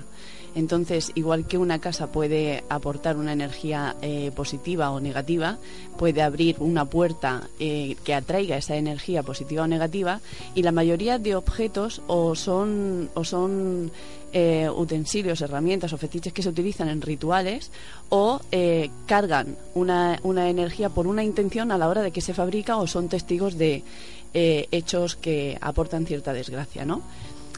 Es un poco energético más bien el- lo que es el objeto. Yo os voy a contar una experiencia mía propia y aparte de lo que vamos a hablar esta noche, pero fue curioso porque además con testigos, ¿eh? Yo fui a una feria, a- a- pusimos un, un stand para, para echar las cartas y bueno, pues una, habían dos stands más a, más a un lado, había una, una chica, que una señora, además una tarotista famosa, que echaba cartas también y vendía objetos de amuletos y cosas así. Y yo vi una bruja en su puesto que me llamó la atención, ¿eh? la figura de una bruja. Eh, el chico que tenía en el puesto, yo le pregunto por la bruja, me la vende por 30 euros, la bruja, yo la compré. Y viene la, la bruja, sale de una consulta, digo la bruja porque ella se denominaba así, eh, sale de una consulta con un cliente y dice y me ve coger la bruja y me dice no no perdona la bruja esa no te la puedes llevar y digo no dice no digo pero si me la ha vendido este chico y dice no no es que la bruja es mía digo "Ah, bueno pues nada yo te la devuelvo te la devuelvo dice se, se queda parada y me dice bueno llévatela venga te dejo que te la lleves la madre que la parió te dejo que te la lleves Cuando, pues muy fácil. Aquella que me la llevo yo a mi tienda y la pongo allí bien chula allí a la bruja. Y pues yo creo que no habían pasado ni siete días cuando las cosas empiezan a ir peor. Eh, empieza a haber un mal ambiente, yo empiezo a encontrarme cada vez más cansada, eh, hay cada vez menos clientes, menos ventas. Había una situación un tanto enrarecida, ¿no? Pero bueno, ya empiezas a achacar que, bueno, las fechas en las que eran. Sí, intenta uno buscarle la explicación lógica. Bueno, pues cuando había pasado alrededor de un mes, yo tengo un sueño eh, de, la, de, la, imagen de una mujer vieja que llevaba un objeto en la mano. Cuando yo me desperté, yo me acordaba de la mujer, pero no del objeto. Pero cuando estuve en la tienda, recordé el sueño y el objeto. Y era la bruja. Y era la bruja. Cogí la bruja, y esto es verídico, ¿eh? Tal cual te digo, cogí la bruja, el contenedor más cercano que yo tenía de la tienda, le di en el borde del contenedor, en el cuello, sí. se lo rompí allí, la tiré al contenedor y no pasaron tres días cuando el negocio empezó a subir. ¿Casualidad? ¿Verdad? ¿Mentira? No lo sé. Eh, Paco. A mí me parece un poco, yo soy soy bastante escéptico en estas cosas, ¿eh? Yo creo, hombre, creo que si hay algo por ahí que pulula la energía, es claro que sí, todo energía y la, no solo en materia, pero también lo que hay ahí, un caso que a mí me ha llamado mucho la atención, han sido casos que han pervivido a lo largo de la historia, como el caso de la maldición de la, muy brevemente os cuento la maldición del oro, del oro afgano. Sí. cuando Alejandro Magno conquista todo, toda el Asia hasta la orilla, hasta las puertas de la India, de repente pues cuando él fallece a la edad de 33 años, víctima de una enfermedad desconocida, no se ha sabido por qué, llegan los, los, generales, se reparten el imperio y precisamente los que habían conquistado lo que actualmente conocemos como Afganistán, ese territorio, pues bueno, se encuentran que aquella región había un tesoro muy grande en oro, una cantidad de oro bestial, pero habían muerto, habían fallecido, estaban la gente, los perros pagaban por la calle, habían cadáveres, gente enferma muriendo. El caso es que más adelante eh, estos mismos generales pues, mm, también pierden el imperio, eh, llega un pueblo que se asenta ahí encima de ellos, misteriosamente habían enterrado a la gente allí con ese oro, esa cantidad de oro, y, a los reyes, y, los desentierran y, ha venido y ha venido provocando incluso hasta la actualidad casos curiosos anécdotas como fue la de la de la guerra de Afganistán recientemente eh, cuando, donde, donde lo acabo brevemente, donde los mismos talibán intentan apoderarse de Kabul contra el, rey vigente que había en ese momento allí gobernando y al apoderarse de parte del oro sufren la derrota total. Es decir, les pesa una maldición respecto, yo creo que sería la cantidad de piezas de, objetos más numerosa en toda la historia. Maldito. José Ramón. Sí, mm, presentaba antes el debate Antonio eh, con una pregunta, decía, ¿hay, ante estos, ¿hay pruebas que refuten esta afirmación? Eh, claro, esta es la típica inversión de la carga de la prueba eh, que se hace en estos fenómenos. No se dice, tenemos pruebas de estos hechos, sino hemos lanzado unas afirmaciones, ¿hay alguien que las pueda refutar? Que vayan y las refuten otros. Eh, en general, el que afirma una cosa es quien debe probarla. Y aquí se suele hacer lo contrario. Pero yo quería, antes de entrar, porque creo que vale la pena el que entremos a analizar eh, algunos de los de estos sucesos específicos, eh, querría hacer un, planteamiento un poco general, que es el que me va a animar luego en las intervenciones. Yo creo que ante estos objetos, como entre otras muchas cosas del misterio, eh, de, hay un triple proceso el que debemos de llevar. En primer lugar, hay que establecer con la mayor precisión posible la realidad de los hechos que se alegan y probarlos uno. Y al mismo tiempo determinar si hay una relación de causa-efecto entre estos hechos y las cosas que se dice que ocurren. Eh, por ejemplo, hace una temporada, pues unos cuñados míos echamos, echamos gasolina en la misma gasolinera. Varios días después todos caímos con la gripe. ¿Era una gasolinera maldita? ¿Dónde está la relación de causa-efecto? ¿Qué era lo que lo había provocado? Eso es importante. Y, una vez que esto se determine, deberíamos hacer una, doble reflexión. En primer lugar, pienso que quizá alguien en su casa pueda escaparse, pero en esta mesa no. Y la primera es, ¿cuál es la causa de este fenómeno? Es una energía, como dice eh, Juani, eh, son espíritus, eh, son demonios, ¿qué es lo que lo provoca? Y lo último es cómo se incardina esa, esa explicación que se dé de lo que es con el resto de las creencias, del cuerpo de creencias que tenga uno. Si uno cree, por ejemplo, en la reencarnación, si luego llega y dice que estos son espíritus, si estos son almas, eh, ¿cómo se hace? ¿Cómo se incardina eso con las creencias en la reencarnación? Porque eh, no se puede creer en todo a la vez, como frecuentemente ocurre. Pues mira, José Ramón, a mí cada vez me, sorprende más tu, poder de reflexión. Mira, decías, ¿qué prueba eh, hay sobre que esto pueda ser o no pueda ser? La prueba no es, uno no va analizando, yo no voy analizando todos los objetos que tengo en mi casa, lo que me trae buena suerte y lo que no. Las pruebas están que cuando hay una serie de sucesos a partir de eh, que llegue un objeto a una familia, como es el caso de lo que vamos a debatir esta noche, y que se vayan sucediendo desgracia tras desgracia conforme ese objeto va pasando a esas familias, evidentemente habrá algunos que sea porque tuviesen que morir y habrían otros en los que, bueno, pues a lo mejor esa energía o esa maldición realmente existe.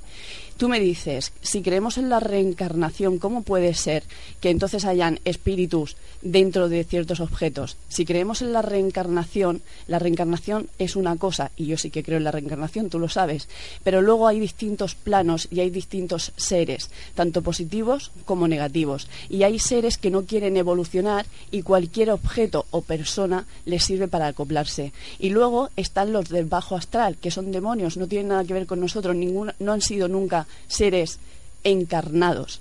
Entonces, no podemos meterlos a todos en el mismo saco.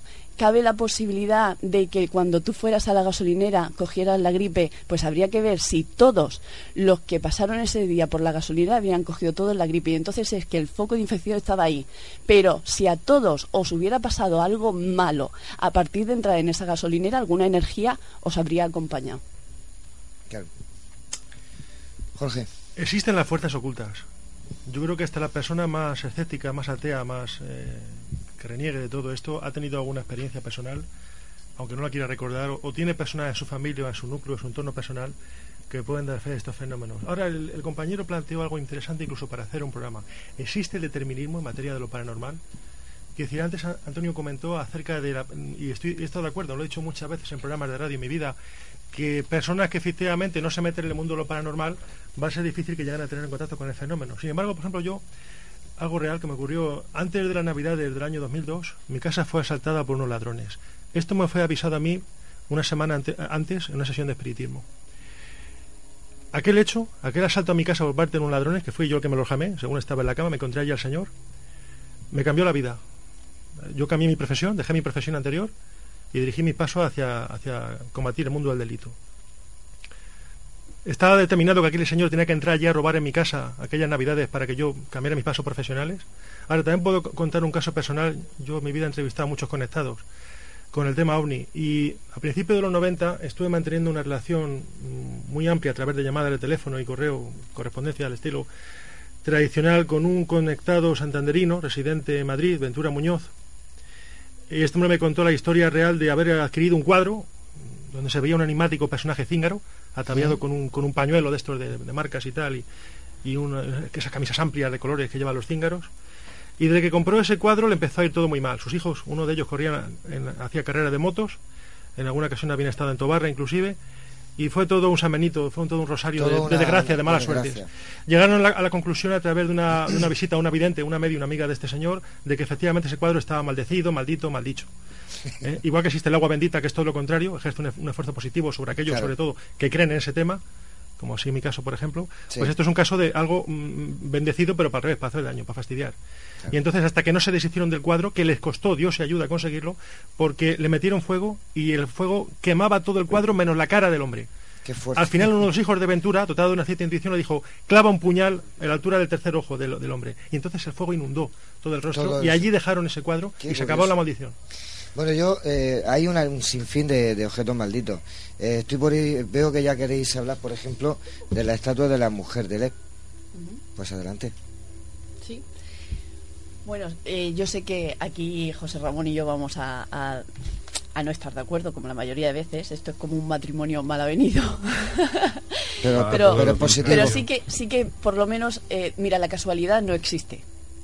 Y, y puedes querer otorgar toda la, la, sinfín de muertes que se le otorgan a estas estatuas eh, a la casualidad, pero ya te digo que la casualidad no existe. Mira, Eh, la estatua de la mujer de Lem, para que no, no sepa, no, se, no la conozca, pues es un, es un representa una diosa, un ídolo de la fertilidad. Está hecha en piedra caliza.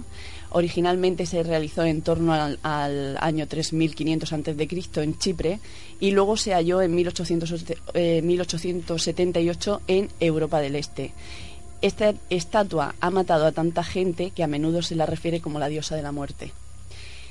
Supuestamente, el primer dueño, que fue Lord Elfond, cuya familia de siete miembros fue muriendo dentro, dentro de los siete años desde que Lord recibiera la estatua. La mujer de Lem después fue adquirida por Ivor Manucci, quien murió junto a toda su familia en circunstancias misteriosas. Puede morir uno en circunstancias misteriosas, pero todos son muchos, ¿eh? Luego, después de Ivor Manucci, eh, la estatua pasó a, a, a Lord Thompson y él, junto a toda su familia, también muere en los años siguientes en circunstancias misteriosas. La estatua desapareció durante un tiempo hasta que fue Sir Alan Beaverbrook eh, quien la volvió a adquirir y su esposa y sus dos hijas morían al poco. Eh, al poco tiempo murieron los otros dos hijos de Beaverbrook y sabiamente decidieron donarla a un museo, museo. donde a un museo donde se ¿Ya se encuentra hoy. No. Ah. Cuando donan la estatua al museo, que está en el Royal Scottish Museum, el jefe de la sección eh, de, de donde se encuentra la estatua muere al poco. José Ramón, ¿casualidad? Pues es posible, si, si esos hechos fuesen ciertos, realmente serían, tremendamente impactante. Ah. Eso mm, lo tengo que decir. Y aquí mm, yo sigo lo que decía Antonio. Él decía que nosotros, pues otros somos los que debemos de ir a refutarlo. Yo no sé por qué, pero bueno, ya que nadie se ha preocupado en acreditar que esos hechos hayan ocurrido, yo he intentado ver si, si eran o no. Porque Juani lo ha dicho y esa información efectivamente está en Internet en muchas páginas. Además, la misma información, porque normalmente se lo han copiado todas de unas páginas a otras, te las ves que es idéntico ¿Han lo que hay en pega? una y otra. Qué poca vergüenza. Ver, mm, eh, yo he intentado Pero, ver... pero, pero, perdona, cambian el nombre. Debajo ponen. eh, hay otro nombre. Ah, vale. Sí. Yo, yo Yo he por- intentado, yo por lo yo he menos lo intentado reconozco. ver eh, si podía haber alguna certeza o no. Efectivamente, como decía Juani, esta, esta estatuilla de la mujer de, de Lem o de Lemba o de Lempa, se pronuncia así, es un, un- un pequeño pueblo de, de Chipre, son unas figurillas del arte. Le- calcol- Lem, Le- calcolí- Lem está bien dicho. Lem- Lemba, Lemba. Lempa. Lemba parece ser que es la pronunciación Lemba. que se parece más al original. Perfecto. Bueno, eh, yo he seguido mm, la, como yo digo que es igual, pero, pero he seguido en concreto y por decir datos la página de strangerdimension.com. eh, cualquier oyente puede cogerla y verla. Dice que esta figurilla, después de todos esos avatares que ocurren, termina y finalmente está en el museo, en el Royal Scottish Museum de Edimburgo. No existe un Royal Scottish Museum en en Edimburgo, pero bueno, hay un Museo Nacional de Escocia en Edimburgo y entonces si uno se va allí, pues intenta ver, porque se puede hacer. Yo he entrado y hay un catálogo de 630.000 objetos donde tú puedes ponerlo y le dices de Lemba, Lem, Lemba, Lempa, con todas y con Lemba encuentras hasta 10 objetos que te aparecen. Ninguno de ellos es la mujer, ninguno de ellos es la mujer. Y no podría serlo, no podría serlo porque realmente en la misma página, estos señores que han hecho esta página, los de Stranger Dimension, han sido tan poco cuidadosos que la página que ponen de esta estatuilla, de esta mujer, cuando uno pincha en ella, a donde lo manda es al- a una página del gobierno chipriota y si uno va saltando llega al Museo Nacional de Chipre, que es donde realmente está esta estatuilla. Cualquiera lo puede hacer, igual que lo, igual que lo he hecho yo. Allí está, con lo cual, evidentemente, no están en el Museo de Edimburgo, como es imposible de encontrar. Pero la pieza existe. La pieza existe. Efecti- efectivamente, esa que dicen ahí existe. Pero, pero digo, no ha llegado a Edimburgo y está en el otro ¿No lado. la habrán soltado los de mu- Edimburgo ¿Cuándo, allá? ¿cuándo Vamos- pasó la, la estatua al Museo de Chipre? ¿En qué año? Está siempre allí. Ha estado siempre en el ¿Ha estado de siempre? Chipre. Seguro. Está en el Yo Museo creo de que Chipre. los ¿Sí? museo lo han largado para allá. en el Museo de. Chipre. Pero, pero vemos- vamos a los muertos, vamos a los muertos, vamos a la maldición, Sí. vamos a ver la gente que ha muerto. En, en primer lugar murió un tal Lord Elfont. Yo no he encontrado a Lord Elfont en ningún lado, pero sin embargo en Internet se puede buscar la lista de todos los lores que hay británicos, eh, de ingleses, incluso canadienses, y no aparece en absoluto. Pero que estén vivos o que ya hayan Ni- muerto ni que también. hayan existido. No hay un Lord Elfont, ni yo lo he encontrado. No digo que no lo haya, yo no lo he conseguido encontrar. Ah, Pero hay dice, que voy al siguiente, voy al Lord, al, al Lord Thompson. Tampoco lo he encontrado. Ni he encontrado a Sir Alan Beaverbrook, que es el, te- el tercero el cuarto, me parece. Hay otro que ni siquiera lo he buscado, la verdad. Me he quedado con los lores por la facilidad de buscarlos. Tampoco lo he conseguido encontrar. Sí que he encontrado, es cierto, a un, no a un Thompson, sino a un Thompson, eh, sin P, que murió a los 82 años, eh, que era un noble canadiense, y su familia está la vida de su familia que se puede ver, y todos murieron en circunstancias, la verdad, completamente normales, y etcétera. Hay también un, el Alal Beaverbrook, no está, pero hay un escrito Beaverbrook, que en inglés probablemente se pronunciaría igual, que murió a los 85 Entonces, ¿qué, vamos, años. José Ramón, ¿qué quieres Un decir? segundo. Que, que, Es que todo lo que, dicen quiero- lo mentira. quiero- lo que- no, no, no. Lo- De- Lo, que, lo que quiero, lo que quiero antes de hacer análisis es dar los datos. Yo querría dar los datos. Y este, este señor, que, que además no se llamaba Alan, sino Max, murió, como digo, a esta edad y murió toda la gente, toda su familia muere también. ¿Dónde están? ¿Dónde están? Bueno, de la si esto fue si- o, o bien estos señores no existen en mi opinión porque yo no he encontrado a estos lores. Entonces, como no lo has o- encontrado, no existen. No, no, no, pero es que es que he consultado las páginas. ¿Tú los has encontrado, Juani? Yo, ¿Tú los tienes? yo me he basado lo- te- en la te- leyenda. No, yo me he basado, basado en la leyenda. ¿Tienes en, el, en el Lo que te objeto. pregunto, Juani, ¿tienes algún dato, algún dato que respalde la información que dan sistemáticamente y acríticamente todas estas páginas de internet? ¿Hay alguna información? Paco, Que, claro, Yo tengo, yo tengo información ver, que la contradice. Paco. No, estoy, estoy- voy a coincidir con José Ramón. Entonces- porque es que, no, no, perdonadme, no, no puedo llevar la Sí, contraria. no, no, no, hay, no. hay casos que, objetos que serán verdaderamente Perfecto, dudosos. perfecto, perfecto. Y hay casos, y hay casos como la contemporánea de esa época, cuando se genera esa leyenda contemporánea, la famosa momia del Titanic, que luego resulta que si tú la investigas y sigues fuentes fiables, está hasta el número que ocupa, la plaza que ocupa en el Museo Británico, en el famoso museo de donde están todas piezas arqueológicas que se trajeron en Londres de importadas de Egipto. Y nunca se ha movido de allí. Y sin embargo fue una una arqueóloga en la época con ganas de broma quien relató una leyenda sobre la misma pieza. Margaret eh, Mur- Murray. Y ella misma reconoció que había sido una broma. Y había llegado por efecto onda, por efecto de copia y pega, en aquella época había llegado hasta, la- hasta, un- hasta ediciones de prensa fantásticas en Estados Unidos. Y ha previvido hasta hoy en día. Eso es lo que quería hacer un poco el matiz. Si aquí la cosa está en que si, si eh, existe esta gente o no existe esta gente en la leyenda que cae sobre, sobre la estatua. Y la cosa está que de donde se origine esto, ¿qué, qué va a ganar dando nombres y apellidos y crear una maldición alrededor de este objeto? Y la cosa es que hoy en día, si no está en el Museo de, de Edimburgo y está en el Museo de Chipre, yo no la quiero por si acaso. Entonces, dalo, no parece dalo- haber matado a nadie en el Museo pero, de Chipre. Pero, pero si ya no es que haya matado o no haya matado, tendríamos que llamar a ver, porque lo mismo han empezado a enfermar gente y no saben tampoco que sea por eso. Pero la cosa está en que cuando un objeto llega a, como decía antes Jorge, eh, su amigo, que, que, que, eh, adquiere un cuadro y empiezan a surgir ciertas cosas, ya uno analiza de qué puede estar pasando para que tantos sucesos se vayan dando. Entonces, ¿se han inventado esta historia sobre, sobre esto? ¿No existió esta gente? Si yo no te voy a decir que existiera o no existiera, lo cogemos como leyenda porque es uno de los objetos más famosos sobre los que relatan esa maldición. Ahora, que sea una, una invención y no sea tan famoso, ¿vale? Si no te voy a decir que no, pero no, no. tanto nombre y apellido y tanta gente muerta, alguien llegaría y diría, oye, pues igual que la momia del Titanic, llegaría y diría, no, mira, que no, que esta Un gente no. Un segundo. Probablemente no sea cierto, pero como decía alguien, es demasiado bueno para que no lo digamos. Yo estoy a mitad de camino siempre entre la postura más escéptica y la más, y la más, cortito, ¿eh? y la más devota.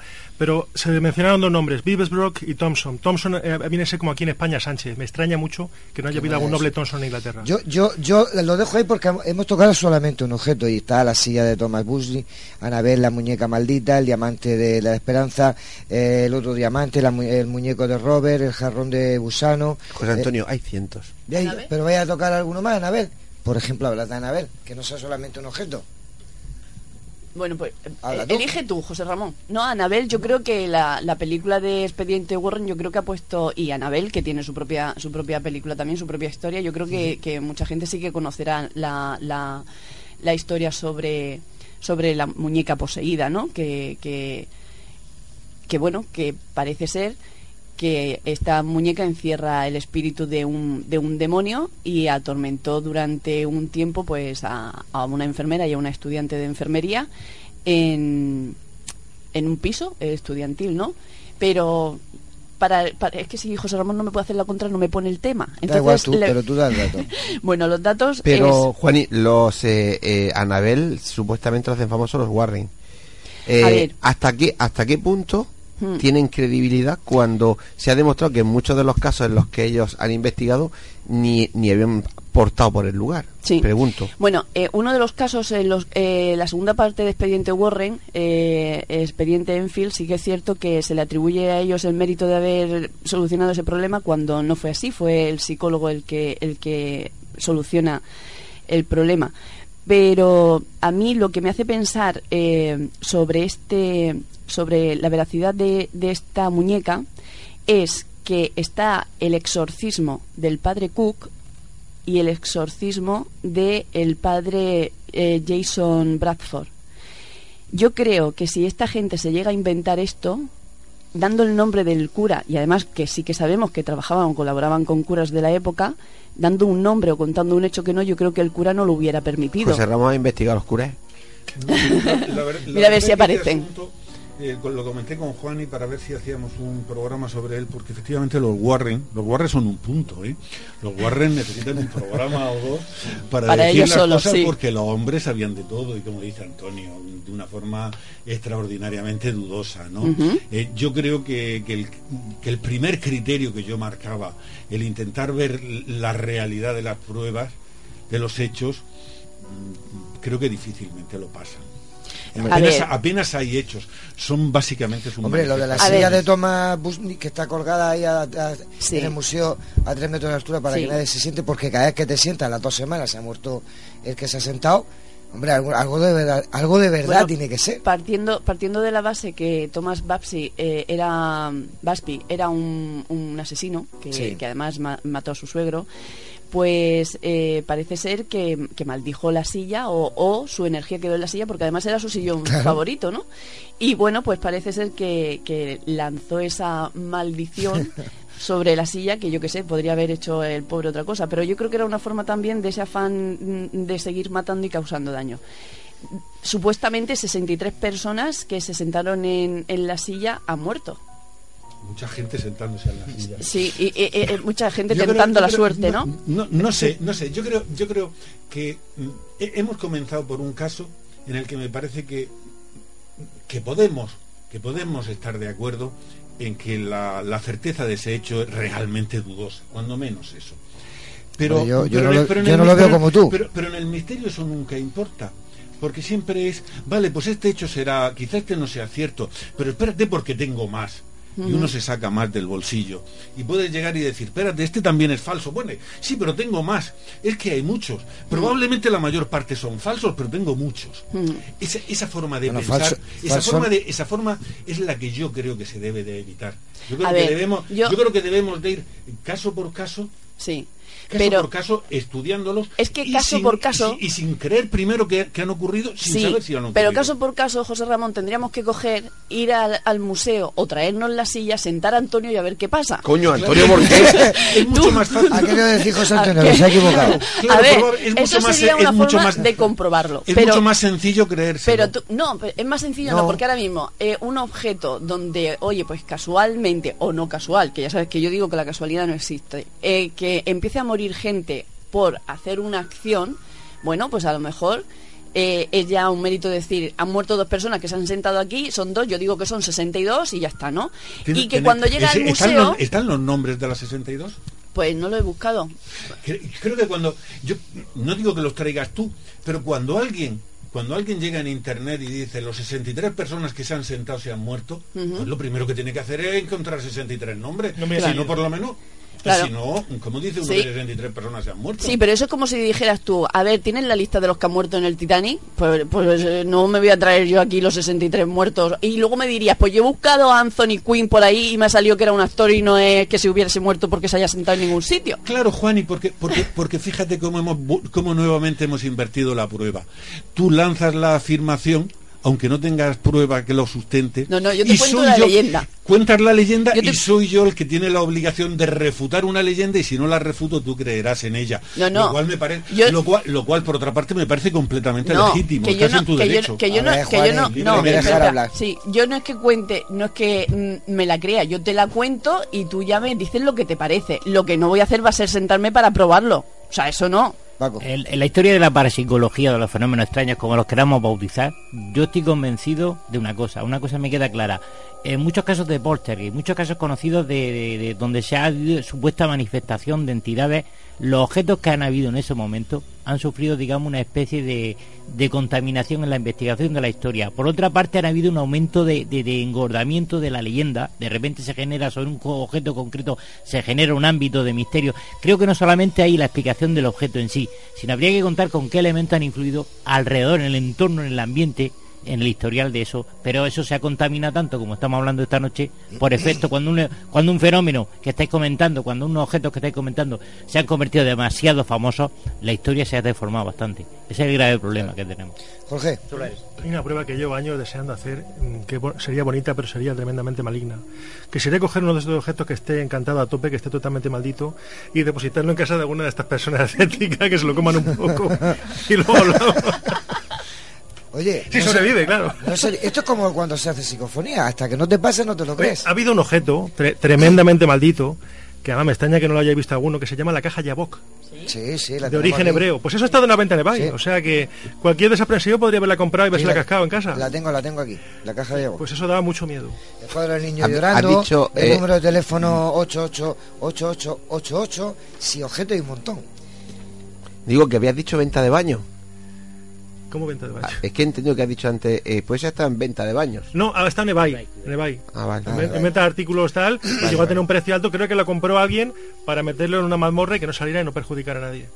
Es posible. Es que yo creo que es lo mejor para esos objetos. Sean verdad o sea mentira. Sí. Bueno, haciendo, haciendo, para los que no sepan lo que es la caja Dibai, el Dibai es un, es un ser místico judío y se dice que son originarios de Israel y su historia comenzó en el siglo XVI. Y se dice que esta caja lo que posee es el espíritu de, de, este ser, de este demonio, donde un, un, carpintero, recuerdo, creo recordar, hace una sesión de espiritismo, invoca a un demonio para hacerle eh, una serie de peticiones, posiblemente de riquezas o de amores, y consigue engañarlo y encerrarlo en, en la caja. ¿eh? Eh, consigue atraparlo en la caja y esa caja conforme ha ido pasando de manos en manos pues ha ido trayendo muertes y, desgracias y el porche de, de James Dean por ejemplo Hombre, James Dean, yo no sé si, con todos los respetos, ¿eh? yo creo que este señor, no sé si el Porsche era el maldito o es el que era gafe, porque la película también de, de Rebelde sin causa también es otro, otro tema a tocar, ¿no? Porque también muere un montón de gente que participa en esa película y en ciertas eh, a, una edad temprana y, en circunstancias un tanto. Esa la tocaremos cuando hablemos de películas malditas. Sí, pero que, que, como va vinculado con él, como va vinculado con James Dean, pues es curioso que, que su Porsche estuviera, estuviera maldito, que además hay una serie también de, desgracias y de accidentes y. hay, hay, hay, un par de acreditados, hay, hay dos accidentes, dos accidentes acreditados después uno, incluso dudoso, realmente el que lo tuviese o no. Hay un... Eh, bueno, su accidente, su accidente evidentemente no tiene nada de extraordinario porque muere en un, en un punto negro de la carretera. Uno, de tantos. Uno de tantos, efectivamente. ¿Qué es lo que se dice después? Que el coche del coche se extraen un par de piezas que se ponen en los coches de dos corredores de dos corredores y en, la, en una carrera que hay posteriormente uno de ellos muere y el otro tiene un accidente. Y se dice que está gravemente herido, no sé cuánto está herido porque no tengo información ni la he encontrado en ningún sitio sobre eso. Uno es Troy McHenry, que, que, muere en la carrera y William Hershey que tiene un accidente. No fue muy grave porque en una carrera posterior termina segundo, con lo cual no pudo ser nada especial. En esta carrera es la carrera porque se valore. Yo no digo que haya, yo no estoy aquí entrando en eso, pero porque se valore. Es la carrera de Pomona en 1956. Era una pista bastante mala, parece ser. Ahora estamos acostumbrados a ver las carreras que hay con estos niveles de seguridad. Es una carrera en la que salen 41 corredores y solamente terminan 20. Y, y hay además un muerto y 10 y 10 accidentados. El resto tampoco llevaban nada del coche de James Dean. Eh, mm, antes de irnos, porque ya nos va quedando poquito tiempo, eh, Juan, ¿nos puede decir algo del jarrón de Basano? Porque de, todos los objetos, de todos los que hemos nombrado y, tenemos, eh, hemos eh, investigado, hemos visto por nuestra fuente, para mí es el peor. Pues el, cuenta la leyenda que este jarrón de plata, hecho en el siglo XV, fue un regalo de bodas que recibió una novia unos días antes del enlace matrimonial que se iba a celebrar cerca de Nápoles, en Italia, pero que lamentablemente la boda nunca se llegó a celebrar porque la novia fue asesinada la noche antes y en el momento de su muerte ella tenía este, este jarrón entre las manos en ese, en ese momento comienza la maldición sobre, sobre el objeto. El jarrón quedó en el seno de la familia y cada familiar que poseía este jarrón poco tiempo después moría. Después de incontables muertes, la familia se deshizo del jarrón enterrándolo. Pero en 1988, un hombre excavando en los alrededores de, de su patio descubre dicho jarrón y en su interior había una nota que decía ten cuidado, este jarrón trae la muerte. Y aquel hombre pues cogió la nota, la dejó enterrada, pero se llevó el jarrón, que dijo, sí, hombre. Fue imprudente?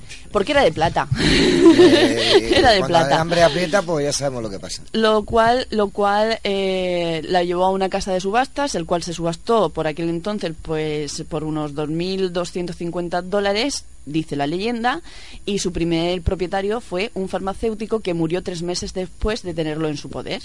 El segundo propietario fue un cirujano de 37 años, de 37 años que compró el jarrón y murió dos meses más tarde. El tercer propietario murió dos meses después y el cuarto y último murió al mes. Según algunos periódicos italianos y la leyenda, la policía confiscó el jarrón y lo enterró de nuevo en una caja de plomo en un lugar desconocido que hasta hoy no se ha vuelto a saber nada de él. Esa es la leyenda del jarrón pasante. dos minutos tiene. No necesito, no necesito tanto. Has dicho, eh, Juan y lo ha dicho, es una leyenda y además es una leyenda muy bonita. Bueno, el, Hombre, bonita. el jarrón asesino, bonita, dice. Bueno, la verdad ah, es que. Yo quería, yo quería, decir una pregunta, queda muy poquito. Y, antes de que termine. me, dejas en un segundo? Sí, claro. Eh, yo no he entrado mucho en, este tipo de objetos malditos porque como José Ramón yo soy muy reticente a muchas cosas, ¿no? Aunque no lo parezca. Pero sí que he hablado algunas veces con, con anticuarios, gente que, que ha comprado durante décadas eh, muebles, objetos. Aquí en Murcia tenemos algunos que son espectaculares y que te dicen que efectivamente hay objetos que ellos han comprado y que, por decirte algo, ¿no? Compró un armario, lo puso en el almacén y una de la noche se queda y de repente sale del armario una chica, se pasea por el almacén y vuelve y, vuelve a esconderse. Y decía, ¿cómo me habían vendido un, armario del siglo XVI, siglo XVII en tan poco dinero? Y es porque los mismos dueños querían deshacer de él porque esa chica asustaba a toda la familia. Yo, yo, José Ramón, eh, vamos a ver, Juani. Si yo no creo en. Soy un escéptico total, que no creo que nada me pueda afectar de ese objeto maldito. En el fondo, si yo adquiero un objeto de esos, ¿me afecta o no me afecta? Te afecta. Pero si yo no creo. Es igual, pero es una energía, la energía está viva. Es una energía que está ahí. Y afectarte te afecta. Lo único que puede llevar al escéptico es a tardar más a descubrir qué es lo que le pasa. O sea, hasta que venga detrás diciéndome uno que eso es por el objeto, que es por el objeto, que es por el objeto. O, o que debido a, por ejemplo, como, como eh, decía Jorge, ¿no? Su amigo llevó a una, a, una, a una persona sensitiva a su casa para ver qué pasaba, porque en un momento determinado llevas a un cura que bendiga la casa, o en un momento determinado pues acudes a una persona para que eh, veas que tienes algún mal de ojo, alguna mala energía, y que esa persona detectara lo que es el, el, el objeto en sí y pudiera decir, de esto te tienes que deshacer. Sí, pregunta, ¿eh? ¿y, si, ¿y si el objeto es la, mujer de Lemba que no está en el Museo de Escocia, sino en el de Chipre, y que no ha matado ni a Lord Elfon, ni a Lord Thompson, ni a ninguno de estos señores, ¿también me va a matar? No, no, yo mientras que no sea mi mujer me vale. A mí, ¿tú, tú sabrías lo, que, lo que sería ya, eh, eh, eh, ya el colmo de los colmos? Que pudiéramos conseguirte una pieza del Porsche de Gisdin, la caja del Dabike y la, y la mujer del EMP, y ya, vamos, ya, vería yo qué harías tú si yo te regalara eso. Hasta aquí, hemos, llegado, compañero. Hasta aquí hemos llegado. Pues como dice José Antonio, hasta aquí el programa de esta noche. Y bueno, gracias a todos nuestros compañeros, nuestros contertulios, que como han visto, pues discrepamos, pero mm, hay totalmente cordialidad eh, y yo creo que, que queda bastante patente que en general aunque no estemos de acuerdo, nos llevamos bien, ¿verdad, José Antonio? Yo solamente quiero puntualizar una cosa. Eh, siempre se ha caracterizado por eso, porque eh, cuando ponemos en la mesa el tema, siempre procuramos de que haya los dos tipos de vista. O de, o de, opinión, los que creen en los temas y los que no creen en los temas. Yo sé que algunos a lo mejor no lo entienden así, pero este programa lleva ya muchísimos años, este tipo de, de, de iniciativa, para que mm, siempre los oyentes pues tengan esos dos tipos de opiniones, los que creen y los que no creen. No, José Antonio lo, dice porque dentro de, lo, de, la, de las eh, eh, muchos comentarios que nos hacen por internet ha habido alguno que ha dicho que parece como si hubiese mal rollo. Se Yo lo entendí como que le faltaba el respeto y aquí nunca se ha faltado el respeto, nunca, nunca, nunca, nunca lo he dejado. Dicho eso, eh, José Antonio, dale que nos vamos. Perfecto. Pues toda la información del programa la podéis seguir por nuestro Facebook, como ya lo he dicho al principio, Nemesis Radio. Tenemos el email, nemesisradio.canalmurcia.com y tanto en el Facebook como en el correo electrónico podéis dejarnos vuestros mensajes con cualquier cosa que queráis contarnos.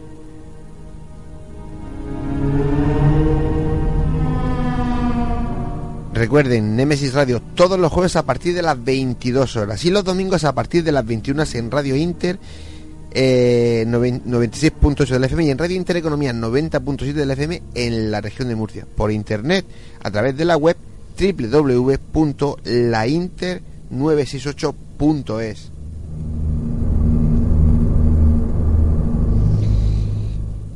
Y no olvidéis que nuestras voces viajan ya por el universo.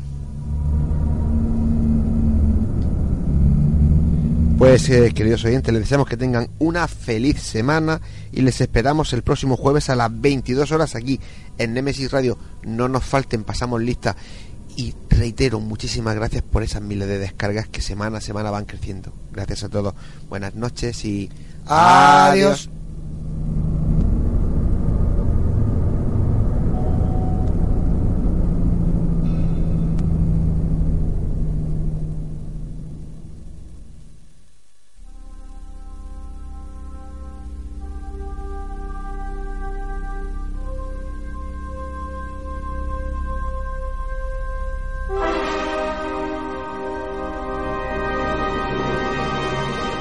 ¿Estamos solos en el universo? ¿Quiénes son los verdaderos artífices de las pirámides? ¿Hay vida extraterrestre? De ser así, ¿es posible que ya estén entre nosotros? Psicofonías, Ouija, ¿nos hablan los muertos? Némesis Radio, viajando a lo desconocido sobrepasando el horizonte de la conciencia. Némesis Radio, programa dirigido y presentado por Antonio Pérez y José Antonio Martínez. Todos los jueves a las 10 de la noche y los domingos a las 9 en Radio Inter y Radio Intereconomía, región de Murcia. Némesis Radio